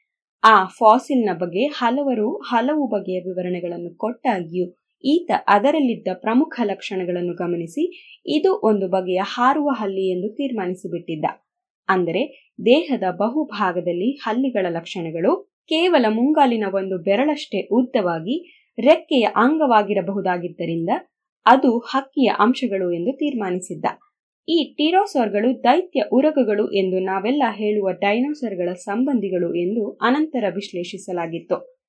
ಟೀರೋಸಾರ್ಗಳ ಹಲವಾರು ಬಗೆಯ ಜೀವಿಗಳ ಫಾಸಿಲ್ಗಳು ದೊರೆತಿದ್ದರೂ ಇವುಗಳಿಗೆ ಮೂಲವಾದಂತಹ ಜೀವಿಗಳು ಎಂಥದ್ದಿರಬಹುದು ಎನ್ನುವ ಪ್ರಶ್ನೆಗೆ ಉತ್ತರ ಸಿಕ್ಕಿರಲಿಲ್ಲ. ಏಕೆಂದರೆ ಹಾರುವುದರಲ್ಲಿ ಎರಡು ಬಗೆಯನ್ನು ಕಾಣಬಹುದು. ಮೊದಲನೆಯದು ಪರಿಶ್ರಮದ ಹಾರಾಟ ಅರ್ಥಾತ್ ರೆಕ್ಕೆಗಳನ್ನು ಬೀಸಿ ಗಾಳಿಯಲ್ಲಿ ಮೇಲೇರುವ ಹಾರಾಟ ಮತ್ತೊಂದು ತೇಲಾಟ. ಅಂದರೆ ಮೇಲೆ ಎಲ್ಲಿಂದಲೂ ಕೆಳಗೆ ಹಾರುವಾಗ ನಿಧಾನವಾಗಿ ನೆಲಕ್ಕೆ ಇಳಿಯುವುದು. ಪ್ಯಾರಾಶೂಟ್ಗಳು ಇಳಿಯುವ ಹಾಗೆ. ಅಥವಾ ನಿಧಾನವಾಗಿ ಸುತ್ತುತ್ತಾ ನೆಲಕ್ಕೆ ಇಳಿಯುವ ಕೆಲವು ಹೂವುಗಳ ತೇಲಾಟದಂತೆ. ಇವಕ್ಕೆ ಪರಿಶ್ರಮವೇನೂ ಇಲ್ಲ. ಪರಿಶ್ರಮದ ಹಾರಾಟ ತೋರುವಂತಹ ಬೆನ್ನು ಮೂಳೆ ಇರುವ ಜೀವಿಗಳಲ್ಲಿ ಪಕ್ಷಿಗಳೇ ಪ್ರಧಾನ. ಟೀರೋಸಾರ್ಗಳದ್ದು ಅನಂತರದ ಸ್ಥಾನ. ಬಾವಲಿಗಳು ಕೂಡ ಹಾರುತ್ತವಾದರೂ ಅವುಗಳ ರೆಕ್ಕೆಗಳು ನಿಜವಾದ ರೆಕ್ಕೆಗಳಲ್ಲ. ಪುಕ್ಕಗಳು ಅಲ್ಲಿಲ್ಲ.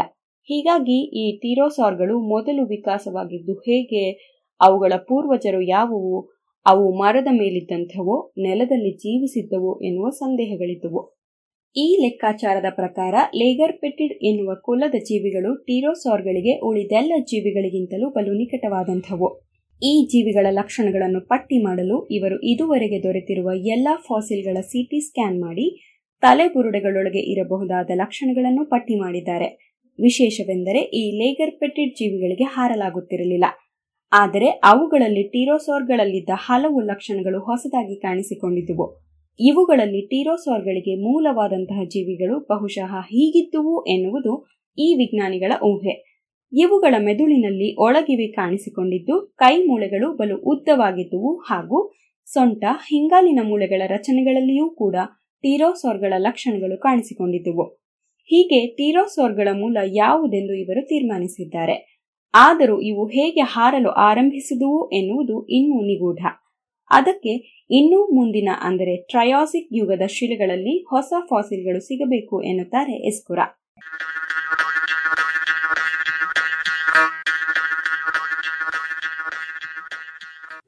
ಇದು ಇಂದಿನ ಸುದ್ದಿ ಸಂಶೋಧನೆ. ರಚನೆ ಕೊಳ್ಳೆಗಾಲ ಶರ್ಮಾ, ಜಾಣಧ್ವನಿ ಅಮೃತೇಶ್ವರಿ ಬಿ.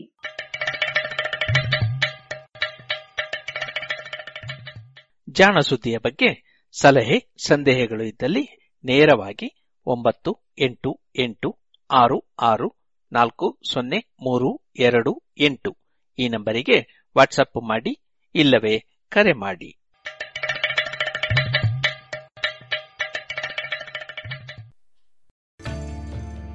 ಇದುವರೆಗೆ ಜಾಣ ಸುದ್ದಿ ಕೇಳಿದಿರಿ. ಇನ್ನು ಮುಂದೆ ಕೇಳಿ ಡಾಕ್ಟರ್ ಎಚ್ ಎಸ್ ಪ್ರೇಮ ಅವರಿಂದ ಮಾಹಿತಿ, ಚಳಿಗಾಲದ ಆಹಾರ ಪದ್ಧತಿ. ನಮಸ್ಕಾರ. ನಾನು ನಿಮ್ಮ dietician doctor H S Prema. ಚಳಿಗಾಲದಲ್ಲಿ ಗಡಗಡ ಅಂತ ನಡುಗ್ತಾ ನಿಮ್ಮ ಮುಂದೆ ಮಾತಾಡೋಕ್ಕೆ ಕೂತಿದ್ದೀನಿ. ಅಲ್ಲ, ಏನು ಮಾಡೋಕ್ಕೂ ಮನಸ್ಸು ಬರ್ತಾ ಇಲ್ಲ.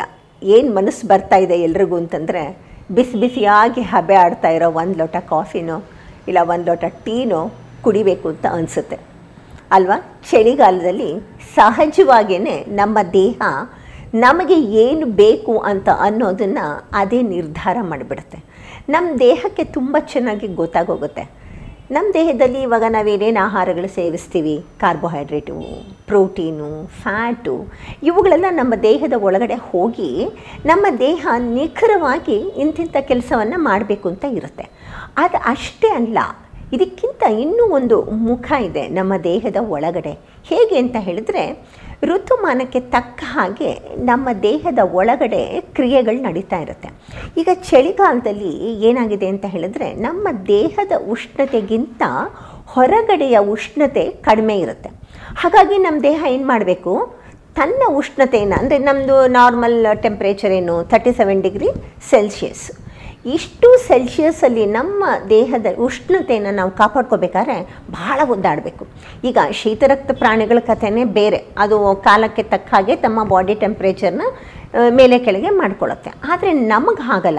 ನಾವು ಎಂಥ ಚಳಿನಲ್ಲೂ ನಮ್ಮ ಟೆಂಪ್ರೇಚರ್ನ ತರ್ಟಿ ಸೆವೆನ್ ಡಿಗ್ರಿ ಸೆಲ್ಸಿಯಸಲ್ಲಿ ಇಟ್ಕೊಳ್ಳೇಬೇಕು ನಾವು. ಎಂಥ ಉಷ್ಣತೆಯಲ್ಲೂ ನಾವು ಇದನ್ನೇ ಮೇಂಟೈನ್ ಮಾಡಬೇಕಾಗಿ ಬರುತ್ತೆ. ಹೇಗೆ ಮೇಂಟೈನ್ ಮಾಡಬೇಕಾದ್ರೆ ಏನು ಮಾಡುತ್ತೆ ನಮ್ಮ ದೇಹ ಅಂತ ಅನ್ನೋದನ್ನು ಮೊದಲು ನೋಡೋಣ. ಇದಕ್ಕೆ ನಾವೇನು ಹೇಳ್ತೀವಿ ಅಂತ ಹೇಳಿದ್ರೆ ಅಡಾಪ್ಟಿವ್ ಥರ್ಮೋಜೆನಸಿಸ್ ಅಂತ ಹೇಳ್ತೀವಿ ನಾವು. ನೋಡಿ ನಮ್ಮ ದೇಹ ಎಷ್ಟು ವಂಡರ್ಫುಲ್ಲಾಗಿ ಕೆಲಸ ಮಾಡುತ್ತೆ ಅಂತಂದರೆ, ಈಗ ಹೊರಗಡೆದು ಉಷ್ಣತೆ ಎಷ್ಟಿದೆ ಅಂತ ಹೇಳಿ ಅಳೆಯೋದಕ್ಕೆ ಒಂದು ಮಾಪನ ಇದೆ. ನಾವು ದಿನ ಟಿ ವಿನಲ್ಲಿ ನೋಡ್ತೀವಿ, ಪೇಪರಲ್ಲಿ ನೋಡ್ತೀವಿ, ಬೆಂಗಳೂರಲ್ಲಿ ಇಷ್ಟು ಟೆಂಪ್ರೇಚರು ಅಹಮದಾಬಾದಲ್ಲಿ ಇಷ್ಟು ಶಿಮ್ಲಾದಲ್ಲಿ ಇಷ್ಟು ಅಂತ. ಆದರೆ ನಮ್ಮ ದೇಹಕ್ಕೆ ಗೊತ್ತಾಗಬೇಕಲ್ಲ, ಎಷ್ಟಿದೆ ಟೆಂಪ್ರೇಚರ್ ಅಂತ. ನಮ್ಮ ದೇಹದೊಳಗೂ ಕೂಡ ಹೊರಗಿನ ಉಷ್ಣತೆಯನ್ನು ಅಳೆಯೋದಕ್ಕೆ ಒಂದು ಮಾಪನ ಇದೆ ರೀ. ಎಲ್ಲಿದೆ ಗೊತ್ತಾ? ಮೊದಲನೇದಾಗಿ ಆ ಮಾಪನ ಇರೋದು ನಮ್ಮ ಚರ್ಮದ ಮೇಲೆ. ಎರಡನೇದಾಗಿ ಆ ಮಾಪನ ಇರೋದು ಎಲ್ಲಿ ಅಂತ ಹೇಳಿದ್ರೆ ನಮ್ಮ ಬೆನ್ನು ಹುರಿಯ ಕೆಳಗಡೆ ಇದೆ. ಇನ್ನೂ ಒಂದು ಕಡೆ ನಮ್ಮ ದೇಹದಲ್ಲಿ ಹೊರಗಿನ ಉಷ್ಣತೆಯನ್ನು ಅಳೆಯುವ ಮಾಪನ ಇದೆ. ನಮ್ಮ ಹೊಟ್ಟೆಯ ಸುತ್ತ ಇರುವಂತಹ ಸ್ವಲ್ಪ ಮಾಂಸಖಂಡಗಳಿಗೆ ಕೂಡ ಹೊರಗಡೆಯ ಟೆಂಪರೇಚರ್ನ ಅಳೆಯೋದಕ್ಕೆ ಗೊತ್ತಾಗುತ್ತೆ. ಹೊರಗಡೆಯ ಟೆಂಪರೇಚರ್ ಯಾವಾಗ ತನ್ನ ದೇಹದ ಉಷ್ಣತೆಗಿಂತ ಕಡಿಮೆ ಆಗುತ್ತೋ ಆಗ ಈ ಮೂರು ಚಕಕತ್ತ ಚುರುಕಾಗಿ ಕೆಲಸ ಮಾಡೋಕ್ಕೆ ಶುರು ಮಾಡುತ್ತೆ. ಏನು ಮಾಡುತ್ತೆ ಗೊತ್ತಾ? ನಮ್ಮ ದೇಹ ಉಷ್ಣತೆಯನ್ನು ಉಳಿಸ್ಕೋಬೇಕಾದ್ರೆ ಹೆಚ್ಚು ಕಷ್ಟಪಡಬೇಕು. ಒಂದಿಷ್ಟು ತನ್ನ ದೇಹದ ಒಳಗಡೆ ಇರುವ ಉಷ್ಣತೆಯನ್ನು ಹಾಳು ಮಾಡ್ಕೊಳ್ಳೋದಕ್ಕೆ ಅದು ಸಿದ್ಧವಾಗೇ ಇಲ್ಲ. ಈಗ ನಮಗೆ ದುಡ್ಡಿಲ್ಲ ಅಂತಂದಾಗ ನಾವು ಹೇಗೆ ಬ್ಯಾಂಕಲ್ಲಿ ದುಡ್ಡನ್ನು ಜೋಡಿಸಿ ನಾಳೆಗೆ ಬೇಕು ಅಂತ ಎತ್ತಿಟ್ಕೋತೀವಲ್ಲ, ಅದೇ ತರಹನೇ ನಮ್ಮ ದೇಹ ಕೆಳಗಡೆ ಇರುವ ಉಷ್ಣತೆಗೆ ತನ್ನನ್ನು ಉಳಿಸ್ಕೋಬೇಕು ಅಂತಂದರೆ ಫಸ್ಟು ತನ್ನಲ್ಲಿರೋ ನಷ್ಟವಾಗ್ತಿರೋ ಉಷ್ಣತೆಯನ್ನು ಅದು ಉಳಿಸ್ಕೊಂಡ್ಬಿಡುತ್ತೆ, ನಷ್ಟ ಆಗೋದಕ್ಕೆ ಬಿಡಲ್ಲ. ಅದಕ್ಕೇನು ಮಾಡುತ್ತೆ ಗೊತ್ತಾ? ನಮ್ಮ ಚರ್ಮದ ಕೆಳಗಡೆ ರಕ್ತ ಹರಿಯೋದನ್ನು ಅದು ನಿಧಾನ ಮಾಡಿಬಿಡುತ್ತೆ, ಕಡಿಮೆ ರಕ್ತ ಹರಿಯೋ ಹಾಗೆ ಮಾಡುತ್ತೆ. ಚರ್ಮದ ಕೆಳಗಡೆ ರಕ್ತ ಕಡಿಮೆ ಹರಿತಾ ಇದೆ ಅಂದರೆ ಏನಾಗುತ್ತೆ? ಉಷ್ಣತೆಯ ನಷ್ಟ ಕಡಿಮೆ ಆಗುತ್ತೆ. ಅದಕ್ಕಾಗಿ ಚಳಿಗಾಲದಲ್ಲಿ ನಮ್ಮ ಚರ್ಮ, ನಮ್ಮ ಮುಖ ಎಲ್ಲನೂ ತಣ್ಣಗೆ ಇರುತ್ತೆ. ಯಾಕೆಂದರೆ ರಕ್ತ ಹರಿಯೋದನ್ನು ಕಡಿಮೆ ಮಾಡಿಬಿಡುತ್ತೆ, ಉಷ್ಣತೆ ಲಾಸ್ ಆಗೋದು ಕಡಿಮೆ ಆಗುತ್ತೆ. ಇನ್ನೂ ಒಂದು ಏನು ಮಾಡುತ್ತೆ? ನಮ್ಮ ದೇಹ ಚರ್ಮದ ಮೂಲಕ ತನ್ನ ಉಷ್ಣತೆಯನ್ನು ಉಳಿಸ್ಕೋಬೇಕಾದ್ರೆ ಬೆವರೋದನ್ನು ನಿಲ್ಲಿಸಿಬಿಡುತ್ತೆ, ಪರಿಪೂರ್ಣವಾಗಿ ನಿಲ್ಲಿಸ್ಬಿಡುತ್ತೆ. ನಾವು ಒಂದು ದಿವಸದಲ್ಲಿ ನಾವು ಒಂದು ಅಂದಾಜು. ಇವಾಗ ನಾನು ಬೆವರು ಇರ್ಬೋದು ಅಥವಾ ಸ್ವೇದ ಬಿಂದುಗಳು ಅಂತ ಹೇಳ್ತೀವಿ. ಪರ್ಸ್ಪಿರೇಷನ್ ಆ್ಯಂಡ್ ಸ್ವೆಟ್ಟಿಂಗ್ ಅಂತ ಎರಡು ಸ್ಪಷ್ಟವಾಗಿ ಇಂಗ್ಲೀಷ್ನಲ್ಲಿ ಹೇಳೋ ಮಾತಿದೆ. ಈ ಎಲ್ಲಕ್ಕೂ ಒಂದು ಆರುನೂರು ಕ್ಯಾಲೋರಿಗಳನ್ನು ನಾವು ನಷ್ಟ ಮಾಡ್ತೀವಿ. ಒಂದು ಲೀಟರಷ್ಟು ನಾವು ಈ ಸ್ವೇದ ಬಿಂದುಗಳನ್ನ ದೇಹದಿಂದ ಹೊರಗೆ ತೆಗೆದ್ರೆ. ಸೊ ಬೆವರಲೇ ಇಲ್ಲ ಅಂತಂದರೆ ಆರುನೂರು ಕ್ಯಾಲೋರಿಗಳಷ್ಟು ಶಕ್ತಿ ನಮ್ಮ ದೇಹದ ಒಳಗಡೆ ಉಳ್ಕೊಂಡ್ಬಿಡುತ್ತೆ ನೋಡಿ. ಚರ್ಮ ನಮಗೆ ಎಷ್ಟು ಚೆನ್ನಾಗಿ ಉಳ್ಕೊಳ್ಳೋ ಹಾಗೆ ಮಾಡುತ್ತೆ. ಇದ್ರ ಜೊತೆಗೆ ಏನಾಗುತ್ತೆ ಅಂತ ಹೇಳಿದ್ರೆ, ಈ ಹೊರಗಿನ ಚಳಿ ಇರುತ್ತಲ್ವ? ನಮ್ಮ ಚರ್ಮದ ಮೇಲೆ ಇರುವಂತಹ ಈ ಕೊಬ್ಬಿದಿಲ್ಲ, ಚರ್ಮದ ಕೆಳಗಡೆ ಫಸ್ಟ್ ಲೇಯರಲ್ಲಿ ಆ ಕೊಬ್ಬು ಕೂಡ ಹೆಪ್ಪು ಕಟ್ಕೊಳ್ಳುತ್ತೆ. ಅದಕ್ಕಾಗಿಯೇ ಚಳಿಗಾಲದಲ್ಲಿ ನಮ್ಮ ಚರ್ಮ ಒಡೆಯೋದು. ಇದಕ್ಕಾಗಿ ನಾವೇನು ಮಾಡಬೇಕು? ನಮ್ಮ ದೇಹಕ್ಕೆ ನಾವು ಒಂದು ರೀತಿಯಲ್ಲಿ ಒಳ್ಳೆಯ ಪ್ರಮಾಣದಲ್ಲಿ ಕೊಬ್ಬನ್ನು ನಾವು ನಮ್ಮ ದೇಹದ ಒಳಗಡೆಗೆ ಸ್ವೀಕರಿಸಬೇಕಾಗಿ ಬರುತ್ತೆ. ಕೊಬ್ಬಿನ ಒಂದು ಥರ್ಮಿಕ್ ಎಫೆಕ್ಟ್ ಇದೆ. ಭಾಳ ಚೆನ್ನಾಗಿದೆ ಆ ಥರ್ಮಿಕ್ ಎಫೆಕ್ಟು. ಏನಂತ ಹೇಳಿದ್ರೆ ಕೊಬ್ಬು ತಾನು ಉರಿಯೋವಾಗ ಕಡಿಮೆ ಶಕ್ತಿಯನ್ನು ಉರಿಸಿ ಹೆಚ್ಚು ಶಕ್ತಿಯನ್ನು ಶೇಖರಣೆ ಮಾಡುತ್ತೆ. ಅಂದರೆ ಎನರ್ಜಿ ಮೆಟಬಾಲಿಸಮಲ್ಲಿ ಅಲ್ಲಿ ಏನಾಗುತ್ತೆ ಅಂತ ಹೇಳಿದ್ರೆ ಇಟ್ ಪ್ರಿಸರ್ವ್ಸ್ ಮೋರ್ ಎನರ್ಜಿ ಹೆಚ್ಚು ಶಕ್ತಿಯನ್ನು, ಹೆಚ್ಚು ಉಷ್ಣತೆಯಿಂದ ಶೇಖರಿಸ್ಕೊಳತ್ತೆ. ಅದಕ್ಕೆ ನಾವೇನು ಮಾಡ್ತೀವಿ ಹೇಳಿ, ಚಳಿಗಾಲದಲ್ಲಿ ಒಂದು ಸ್ವಲ್ಪ ಎಣ್ಣೆನಲ್ಲಿರೋ ಕರೆದಿರೋ ತಿಂಡಿ ತಿನ್ನೋಣ ಅಂತ ಯಾಕೆ ಅನ್ಸುತ್ತೆ ಗೊತ್ತಾ? ಇದು ಸಹಜವಾದ ಕ್ರಿಯೆ. ಶರೀರ ಹೇಳುತ್ತೆ, ನಮ್ಮ ಮೆದುಳಿಗೆ ನೋಡೋ ನೀನು ಹೀಗೆ ಮಾಡು, ನನಗೆ ಅವಾಗ ಎಣ್ಣೆ ಸಿಗುತ್ತೆ ಅಂತ. ಸೊ ಚಳಿಗಾಲದಲ್ಲಿ ಬೆಸ್ಟ್ ಎಣ್ಣೆ ಯಾವುದು ಅಂತ ಹೇಳಿದರೆ ನಮಗೆ ತುಂಬ ಎಳ್ಳೆಣ್ಣೆ ಚಳಿಗಾಲದಲ್ಲಿ ನಮ್ಮ ದೇಹದ ಉಷ್ಣತೆಯನ್ನು ಉಳಿಸ್ಕೊಳ್ಳೋದಕ್ಕೆ ಸಹಾಯ ಮಾಡುತ್ತೆ. ಅದು ಬಿಟ್ಟರೆ ಮಾನೋಸ್ಯಾಚುರೇಟೆಡ್ ಫ್ಯಾಟಿ ಆ್ಯಸಿಡ್ ಇರುವಂಥ ನಮ್ಮ ಕೊಬ್ಬರಿ ಎಣ್ಣೆ ಕೂಡ ನಮಗೆ ಚಳಿಗಾಲಕ್ಕೆ ತುಂಬ ಚೆನ್ನಾಗಿ ಉಪಯೋಗ ಆಗುತ್ತೆ. ಇನ್ನೊಂದು ನಮ್ಮ ಈ ಶರೀರದಲ್ಲಿ ನಾನು ಮಾಪನ ಇದೆ ಅಂತ ಹೇಳಿದ್ನಲ್ಲ, ನಮ್ಮ ಬೆನ್ನು ಹುರಿಯ ಕೆಳಗಡೆ ಇರುವಂತಹ ಒಂದು ಮಾಪನಕ್ಕೆ ಹೊರಗಡೆ ಟೆಂಪರೇಚರ್ ಎಷ್ಟು ಅಂತ ಗೊತ್ತಾಗುತ್ತೆ. ಅದಕ್ಕೆ ನೋಡಿ, ಚಳಿ ಆದಾಗ ನಮಗೆ ಫಸ್ಟ್ ಚಳಿ ಗೊತ್ತಾಗೋದೆ ನಮ್ಮ ಬೆನ್ನಿಗೆ. ಬೆನ್ನು ಹುರಿ, ಬೆನ್ನನ್ನು ಫಸ್ಟು ಬೆಚ್ಚಗಿಟ್ಕೋಬೇಕು ಅಂತ ನಮಗೆ ಅನಿಸುತ್ತೆ. ಇಲ್ಲಿ ಏನಾಗುತ್ತೆ? ನಮ್ಮ ಮೂಳೆಗಳ ಸುತ್ತ ಇರುವಂತಹ ಮಾಂಸಖಂಡಗಳು, ನಮ್ಮ ಶರೀರದ ಒಳಗಡೆ ಇರುವಂತಹ ಮಾಂಸಖಂಡಗಳು, ಅಡಿನೋಸಿನ್ ಟ್ರೈಫಾಸ್ಫೇಟನ್ನು ಉತ್ಪತ್ತಿ ಮಾಡುತ್ತೆ. ಯಾವಾಗ ಅದು ನಮ್ಮ ದೇಹ ಅಡಿನೋಸಿನ್ ಟ್ರೈಫಾಸ್ಫೇಟ್ನ ಉತ್ಪತ್ತಿ ಮಾಡುತ್ತೋ, ದೇಹದ ಉಷ್ಣತೆ ತಾನಾಗೆ ಜಾಸ್ತಿ ಆಗುತ್ತೆ. ಅಂದರೆ ಹೊರಗಿನ ಚಳಿಯನ್ನು ತಡೆದುಕೊಳ್ಳೋದಕ್ಕೆ ಇಲ್ಲಿ ಹೆಚ್ಚು ಉಷ್ಣತೆಯನ್ನು ದೇಹ ಉತ್ಪತ್ತಿ ಮಾಡುತ್ತೆ. ಹಾಗಾಗಿ ನಾವೇನು ಮಾಡಬೇಕು? ಈ ಅಡಿನೋಸಿನ್ ಟ್ರೈಫಾಸ್ಫೇಟ್ ಉತ್ಪತ್ತಿ ಆಗಬೇಕು ನಮ್ಮ ದೇಹದಿಂದ. ನಮ್ಮ ಆಹಾರ ಅದನ್ನು ಸಪ್ಲೈ ಮಾಡೋ ಹಾಗೆ ಇರಬೇಕು. ನಮ್ಮ ಆಹಾರದಲ್ಲಿ ಸರಿಯಾದ ಪ್ರಮಾಣದಲ್ಲಿ ನಾವು ಪ್ರೋಟೀನನ್ನು ತಗೋಬೇಕು. ಹಾಗೆಯೇ ನಾವು ಆಹಾರ ತೆಗೆದುಕೊಳ್ಳುವಾಗ ಪ್ರೋಟೀನೇ ಬೇರೆ, ಫ್ಯಾಟೇ ಬೇರೆ ಅಂತ ಲೆಕ್ಕ ಹಾಕ್ತೀವ? ಹಾಕೋಕ್ಕಾಗೋದಿಲ್ಲ ಅದು ಹಾಕೋದು ತಪ್ಪು ಕೂಡ. ಸೊ ನಾವು ಇದು ಎರಡಕ್ಕೂ ಸೇರಿ ಅಂದರೆ ಈ ಫ್ಯಾಟಿನ ಥರ್ಮಿಕ್ ಎಫೆಕ್ಟ್ಗೂ ಮತ್ತು ಈ ಅಡಿನೋಸಿನ್ ಟ್ರೈಫಾಸ್ಫೇಟು ಹೆಚ್ಚು ಉತ್ಪತ್ತಿಯಾಗಿ, ಉಷ್ಣತೆಯನ್ನು ಹೆಚ್ಚು ತಯಾರು ಮಾಡೋದಕ್ಕೂ ಹಾಗೂ ಹಾಗೆ ನಾವೇನು ಮಾಡ್ತೀವಿ ಗೊತ್ತಾ? ಕಡಲೆಕಾಯಿ ಬೀಜನ ಬೇಯಿಸ್ಕೊಂಡು ತಿಂತೀವಿ, ಇಲ್ಲ ಹುರಿದು ತಿಂತೀವಿ. ಇದೇ ಕಾಲಕ್ಕೆ ಸರಿಯಾಗಿ ಪ್ರಕೃತಿ ತಾನೇ ಕಡಲೆಕಾಯಿ ಬೀಜವನ್ನು ತೊಗೊಂಡು ಬಂದ್ಬಿಡುತ್ತೆ. ಇವಾಗ ಕಡಲೆಕಾಯಿ ಬೀಜದ ಹಾರ್ವೆಸ್ಟಿಂಗ್ ಟೈಮ್ ಇದು. ನಮಗೆ ಕಡಲೆಕಾಯಿ ಬೀಜ ನಮಗೆ ಈ ಸಮಯದಲ್ಲಿ ತುಂಬ ಒಳ್ಳೆಯದು ನಮ್ಮ ದೇಹದ ಉಷ್ಣತೆಯನ್ನು ಕಾಪಾಡೋಕ್ಕೆ. ನಾವು ಇನ್ನೊಂದು ಏನು ಅಂದ್ಕೊಂಡ್ವಿ ಈ ಹೊಟ್ಟೆ ಮಾಂಸಖಂಡಗಳ ಹತ್ರ ಕೂಡ ಒಂಥರ ಚಳಿ ಟೆಂಪ್ರೇಚರ್ ಗೊತ್ತಾಗುತ್ತೆ ಅಂದ್ವಿ. ತುಂಬ ಚಳಿ ಇದ್ದಾಗ ನೀವು ಯೋಚನೆ ಮಾಡಿ ಮನುಷ್ಯ ಹೇಗೆ ಕೂತ್ಕೋತಾನೆ ಅಂತ. ಹೊಟ್ಟೆಯನ್ನು ಕಾಲುಗಳಿಂದ ಅಮಿಕ್ಕಿಕೊಂಡು ಕುಕ್ಕರ್ ಕಾಲಿನಲ್ಲಿ ಕೂತ್ಕೋತಾರೆ, ತುಂಬ ಚಳಿ ಆದಾಗ. ಅಂದರೆ ಈ ಹೊಟ್ಟೆಗೆ ಒಂದು ಸ್ವಲ್ಪ ಆದಷ್ಟು ವಾಮ್ತ್ನೆಸ್ ಬೇಕು ಅಂತ. ಸೊ, ಹೊಟ್ಟೆಗೆ ಬಿಸಿ ಆಗೋ ಹಾಗೆ ನಾವೇನು ಮಾಡ್ತೀವಿ ಹೇಳಿ? ಬಿಸಿ ಬಿಸಿ ಕಾಫಿ ಕುಡಿತೀವಿ, ಬಿಸಿ ಬಿಸಿ ಟೀ ಕುಡಿತೀವಿ. ಅದು ಕುಡಿದ ಒಂದು ಸ್ವಲ್ಪ ಹೊತ್ತು ನಮಗೆ ಒಂಥರ ಆರಾಮದ ಒಂದು ಅನುಭವ ಸಿಗುತ್ತೆ. ನಮ್ಮ ಹೊಟ್ಟೆ ಒಳಗೆ ಒಂದಷ್ಟು ಉಷ್ಣತೆ ಹೋಗುತ್ತೆ. ಹೊಟ್ಟೆ ಆವಾಗ ತುಂಬ ಹಿತವಾಗಿ ಇರುತ್ತೆ. ಸೊ ಇದಿಷ್ಟೇನಾ ನೋಡಿ ಎಷ್ಟು ಒಂದು ಅದ್ಭುತ ಇದೆ ಅಂದರೆ ಒಂದೊಂದು ಭಾಗಕ್ಕೆ ಒಂದೊಂದು ಆಹಾರವನ್ನು ನಾವು ತೆಗೆದುಕೊಂಡಾಗ ಇಡೀ ದೇಹದ ಉಷ್ಣತೆಯನ್ನು ಸಮತೋಲನದಲ್ಲಿ ಇಡೋದಕ್ಕೆ ಕೆಲಸ ಮಾಡುತ್ತೆ. ಈಗ ಕಾಫಿ, ಟೀ ಕುಡಿದ್ವಿ. ಅದು ಒಂಥರ ಹೊಟ್ಟೆಗೆ ಮಾತ್ರ ವಾರ್ಮ್ ಆಗಿರುತ್ತೆ. ಅದು ಸ್ವಲ್ಪನೇ ಹೊತ್ತು. ಇಡೀ ದೇಹ ಒಂಥರ ಒಳ್ಳೆಯ ಉಷ್ಣತೆಯಲ್ಲಿ ಹಿತಕರವಾಗಿ ಇರಬೇಕಾದ್ರೆ ಏನು ತುಂಬ ಒಳ್ಳೆಯದು ಗೊತ್ತಾ? ಚಳಿಗಾಲದಲ್ಲಿ ಊಟ ಆದಮೇಲೆ ಎರಡು ವಿಲ್ಲೆದೆಲೆಗೆ ಒಂದಷ್ಟು ಸುಣ್ಣ ಒಳ್ಳೆ ಅಡಿಕೆ ಹಾಕ್ಕೊಂಡು ಚೆನ್ನಾಗಿ ಅಗದು ತಿನ್ನಿ. ಇಡೀ ಮೈಯೆಲ್ಲ ಉಷ್ಣವಾಗುತ್ತೆ. ನಿಮಗೆ ಕಿವಿ ಬಿಸಿ ಆಗೋದು ಅನುಭವಕ್ಕೆ ಬರುತ್ತೆ. ನಿಮ್ಮ ದವಡೆ ಹತ್ತಿರ ಬಿಸಿ ಆಗೋದು ಅನುಭವಕ್ಕೆ ಬರುತ್ತೆ. ಇಡೀ ದೇಹಕ್ಕೆ ಒಂದು ಹಿತಕರವಾದ ಉಷ್ಣತೆಯನ್ನು ಕೊಡುತ್ತೆ ನಮ್ಮ ಎಲೆ ಅಡಿಕೆ. ಒಂಚೂರು ಸುಣ್ಣ. ಇದನ್ನು ಹಾಕ್ಕೊಂಡು ನೀವು ಅಂದರೆ ಅದಕ್ಕೆ ಸಕ್ಕರೆ ಹಾಕ್ಕೋಬೇಡಿ ನೀವು ಆವಾಗ ಸಕ್ಕರೆ ಹಾಕ್ಕೋಬಾರ್ದು. ಇದಿಷ್ಟನ್ನೇ ತಿಂದಾಗ ದೇಹದ ಉಷ್ಣತೆಯನ್ನು ಅದು ಚೆನ್ನಾಗಿ ಇಡುತ್ತೆ. ಅದೇ ರೀತಿ ಎಳ್ಳೆಣ್ಣೆಗೂ ಕೂಡ ಆ ಒಂದು ಕೆಲಸ ಮಾಡಲಿಕ್ಕೆ ಆಗುತ್ತೆ. ಇಡ್ಲಿ ತಿಂತೀರಿ ಅಂತ ಇಟ್ಕೊಳ್ಳಿ. ಬೆಣ್ಣೆ ಹಾಕ್ಕೋಬೇಡಿ. ಮೊಳಗ ಪುಡಿ ಹಾಕ್ಕೊಂಡು ಅದಕ್ಕೊಂದಷ್ಟು ಎಳ್ಳೆಣ್ಣೆ ಹಾಕ್ಕೊಳ್ಳಿ. ಈ ಮೊಳಗ ಪುಡಿನಲ್ಲಿ ಮೆಣಸಿನ್ಕಾಯಿ ಇದೆಯಲ್ಲ, ಮೆಣಸಿನಕಾಯಿಗೂ ಕೂಡ ಬಹಳ ಚೆನ್ನಾಗಿ ನಿಮ್ಮ ದೇಹದ ಉಷ್ಣತೆಯನ್ನು ಉಳಿಸ್ಕೊಳ್ಳೋಕ್ಕೆ ಶಕ್ತಿ ಇದೆ. ಮೆಣಸಿನಕಾಯಿಗಿದೆ, ಸಾಸಿವೆಗಿದೆ ನೋಡಿ, ಸಾಸಿವೆಗೆ ಎಷ್ಟು ಚೆನ್ನಾಗಿ ನಮ್ಮ ದೇಹದ ಥರ್ಮಿಕ್ ಎಫೆಕ್ಟಿನ ಮೇಲೆ ಪ್ರಭಾವ ಬೀರೋಷ್ಟು ಶಕ್ತಿ ಇದೆ. ಸಾಸಿವೆ, ಮೆಣಸು ಮತ್ತು ಲವಂಗ ಈ ಮೂರು ಪ್ಲಸ್ ಇದು, ಇದಿಷ್ಟು ಮೆಣಸಿನಕಾಯಿ. ಈ ನಾಲ್ಕು ನಮ್ಮ ಆಹಾರದ ಮೂಲಕ ಹೇಗಾದರೂ ನಾವು ಸೇವಿಸ್ಕೊಂಡ್ರೆ ನಮ್ಮ ದೇಹವನ್ನು ನಾವು ಚಳಿಗಾಲದಲ್ಲಿ ಬೆಚ್ಚಗೆ ಇಟ್ಕೋಬೋದು.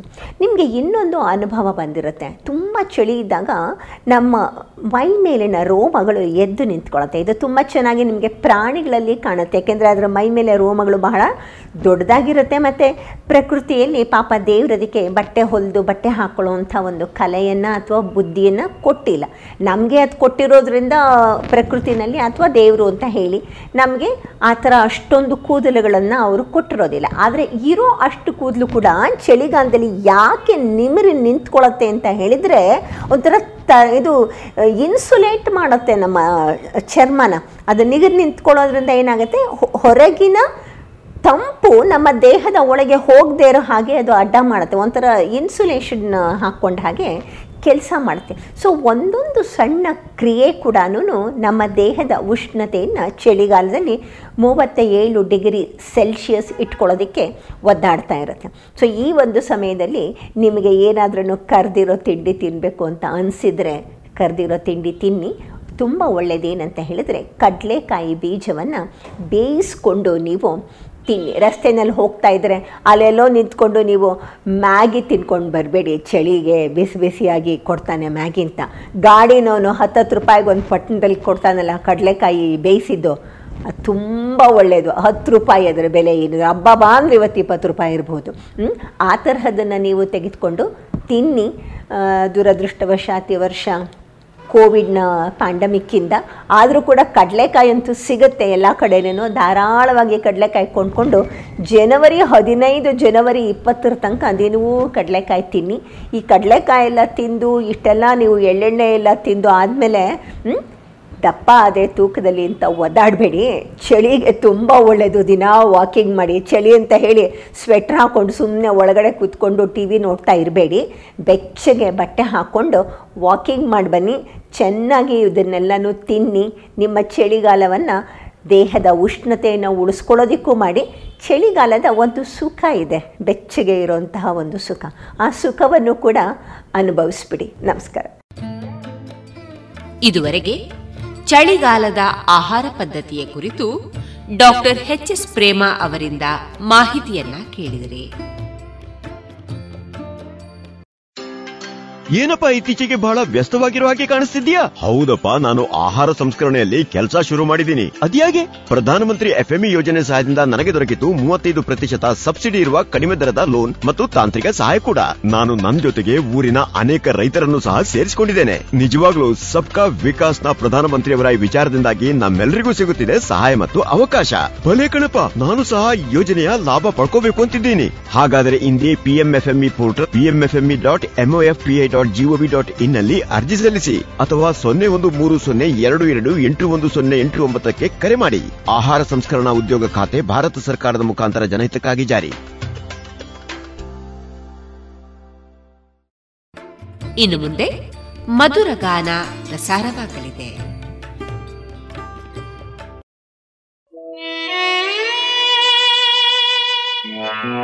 ಸ್ವಪ್ನ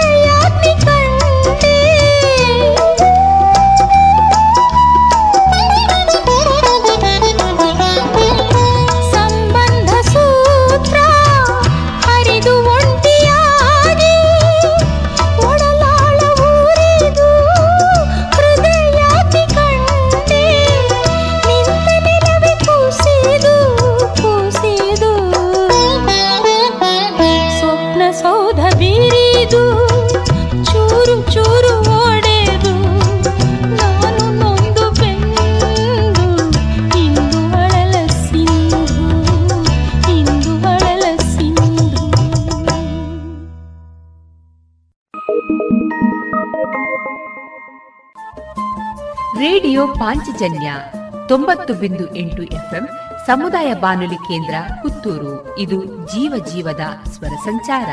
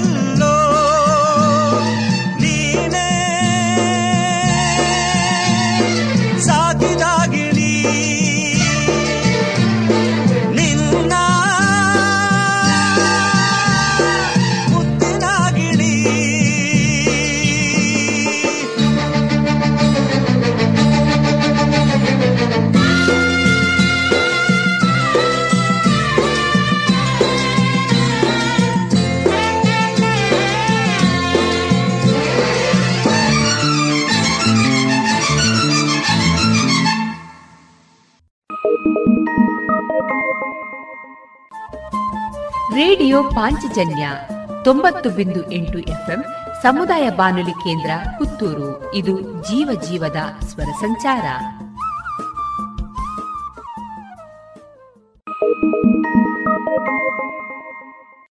ಚಿನ್ನಾದ ಚೂರಿ, ಚಂದಾವ ತೋರಿ. ಚಿನ್ನಾದ ಚೂರಿ, ಚಂದಾವ ತೋರಿ. ಬೆನ್ನಲ್ಲೇ ತೂರಿತಲ್ಲೋ.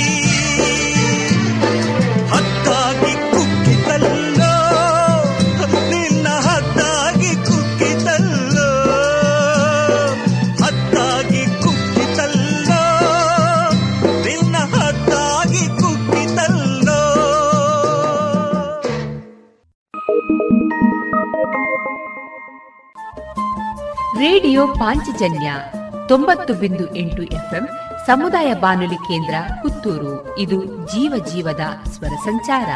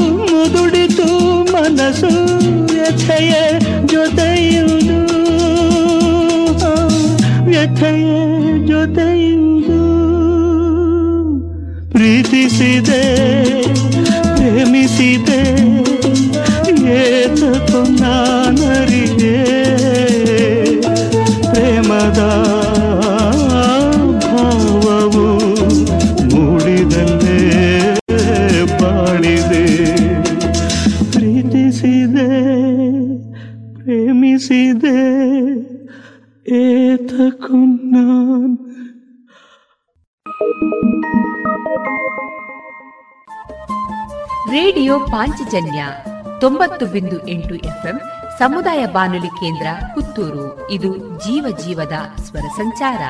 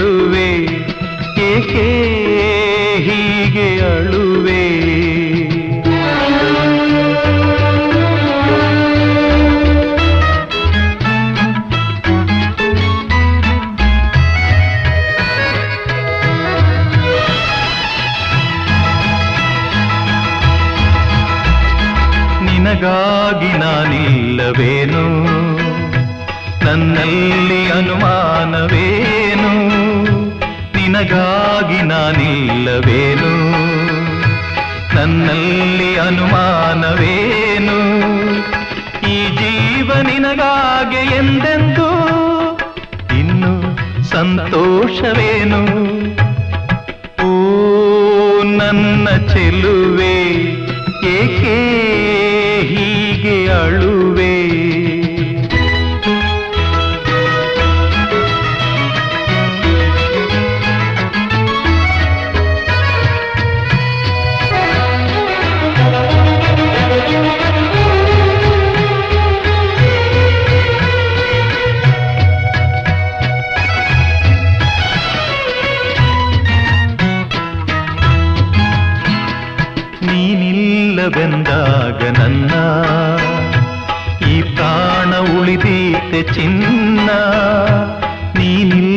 ನೀನಿಲ್ಲವೆಂದಾಗ ನನ್ನ ಈ ಪ್ರಾಣ ಉಳಿದೀತೆ ಚಿನ್ನ. ಉಸಿರಲ್ಲಿ ಉಸಿರಾಗಿ ನಾನೆಂದೋ ನಿನ್ನ ಬೆರೆತಾಯಿತಲ್ಲ ಓ, ನನ್ನ ಚೆಲುವೆ, ಬಾರೇ ನನ್ನ ಪೊಲವೇ ನಿಧಾನಬೇಕೆ ಚಿಂತೆ, ಈ ದೂರ ಇನ್ನೇಕೆ?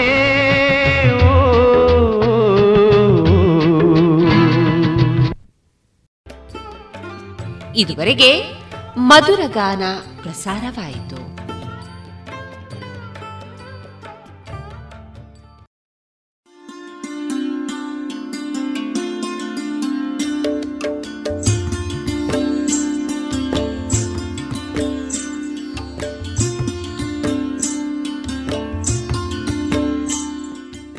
ರೇಡಿಯೋ ಪಾಂಚಜನ್ಯ ಸಮುದಾಯ ಬಾನುಲಿ ಕೇಂದ್ರದಿಂದ ನಿಮ್ಮ ಕಾರ್ಯಕ್ರಮಗಳು ಪ್ರಸಾರವಾಗಬೇಕೆ?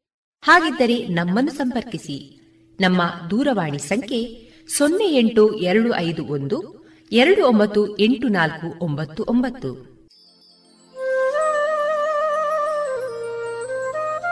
ಗಮನಿಸಿ ಕೇಳುವರೆ ನಮ್ಮ ಕಾರ್ಯಕ್ರಮಗಳನ್ನು ವೆಬ್ಸೈಟ್ ಮೂಲಕ ಕೂಡ ಆಲಿಸಬಹುದು. ನಮ್ಮ ವೆಬ್ಸೈಟ್ ವಿಳಾಸ W W W dot radio Panchajanya dot com. ಇಲ್ಲಿ ಆರ್ಕೈವ್ಸ್ನ ಭಾಗಕ್ಕೆ ಹೋಗಿ ಕ್ಲಿಕ್ ಮಾಡಿದರೆ ಹಳೆ ಕಾರ್ಯಕ್ರಮಗಳನ್ನು ಕೂಡ ಆಲಿಸಬಹುದು. ಜೊತೆಗೆ ನಮ್ಮ ಪ್ರಸಾರವನ್ನು ಆಪ್ ಮೂಲಕವೂ ಕೇಳಬಹುದು. ಪ್ಲೇಸ್ಟೋರ್ನಲ್ಲಿ ಪಾಂಚಜನ್ಯ ಸರ್ಚ್ ಮಾಡಿ, ಡೌನ್ಲೋಡ್ ಮಾಡಿಕೊಂಡು ತಮ್ಮ ಮೊಬೈಲ್ಗಳಿಗೆ ಇನ್ಸ್ಟಾಲ್ ಮಾಡಿದರೆ ರೇಡಿಯೋ ಪ್ರಸಾರದ ಕಾರ್ಯಕ್ರಮವನ್ನು ನೀವು ಆಲಿಸಬಹುದು. ನಮ್ಮ ಪ್ರಸಾರದ ಬಗೆಗೆ ನಿಮ್ಮ ಅಭಿಪ್ರಾಯಗಳನ್ನು ಹಂಚಿಕೊಳ್ಳಲು ನಮ್ಮ ವಿಳಾಸ ರೇಡಿಯೋ ಪಾಂಚಜನ್ಯ ತೊಂಬತ್ತು ಬಿಂದು ಎಂಟು ಎಫ್ಎಂ ಸಮುದಾಯ ಬಾನುಲಿ ಕೇಂದ್ರ ನೆಹರು ನಗರ, ಪುತ್ತೂರು. ನಮ್ಮ ದೂರವಾಣಿ ಸಂಖ್ಯೆ ಸೊನ್ನೆ ಎಂಟು ಎರಡು ಐದು ಒಂದು, ಎರಡು ಒಂಬತ್ತು ಎಂಟು ನಾಲ್ಕು ಒಂಬತ್ತು ಒಂಬತ್ತು. ಇಮೇಲ್ ವಿಳಾಸ radio Panchajanya at Gmail dot com ನಮ್ಮ ವಿಳಾಸ ಮತ್ತೊಮ್ಮೆ ರೇಡಿಯೋ ಪಾಂಚಜನ್ಯ ತೊಂಬತ್ತು ಬಿಂದು ಎಂಟು ಎಫ್ಎಂ ಸಮುದಾಯ ಬಾನುಲಿ ಕೇಂದ್ರ, ನೆಹರು ನಗರ, ಪುತ್ತೂರು. ನಮ್ಮ ದೂರವಾಣಿ ಸಂಖ್ಯೆ ಸೊನ್ನೆ ಎಂಟು ಎರಡು ಐದು ಒಂದು, ಎರಡು ಒಂಬತ್ತು ಎಂಟು ನಾಲ್ಕು ಒಂಬತ್ತು ಒಂಬತ್ತು. ಇಲ್ಲಿಗೆ ಈ ಹೊತ್ತಿನ ಪ್ರಸಾರ ಕಾರ್ಯಕ್ರಮವನ್ನ ಮುಕ್ತಾಯಗೊಳಿಸುತ್ತಿದ್ದೇವೆ. ಆತ್ಮೀಯ ಕೇಳುಗರಿಗೆಲ್ಲ ರೇಡಿಯೋ ಪಾಂಚಜನ್ಯದ ಬಳಗದ ಪರವಾಗಿ ನಾನು ತೇಜಸ್ವಿ ರಾಜೇಶ್ ಮಾಡುವ ಅನಂತ ವಂದನೆಗಳು.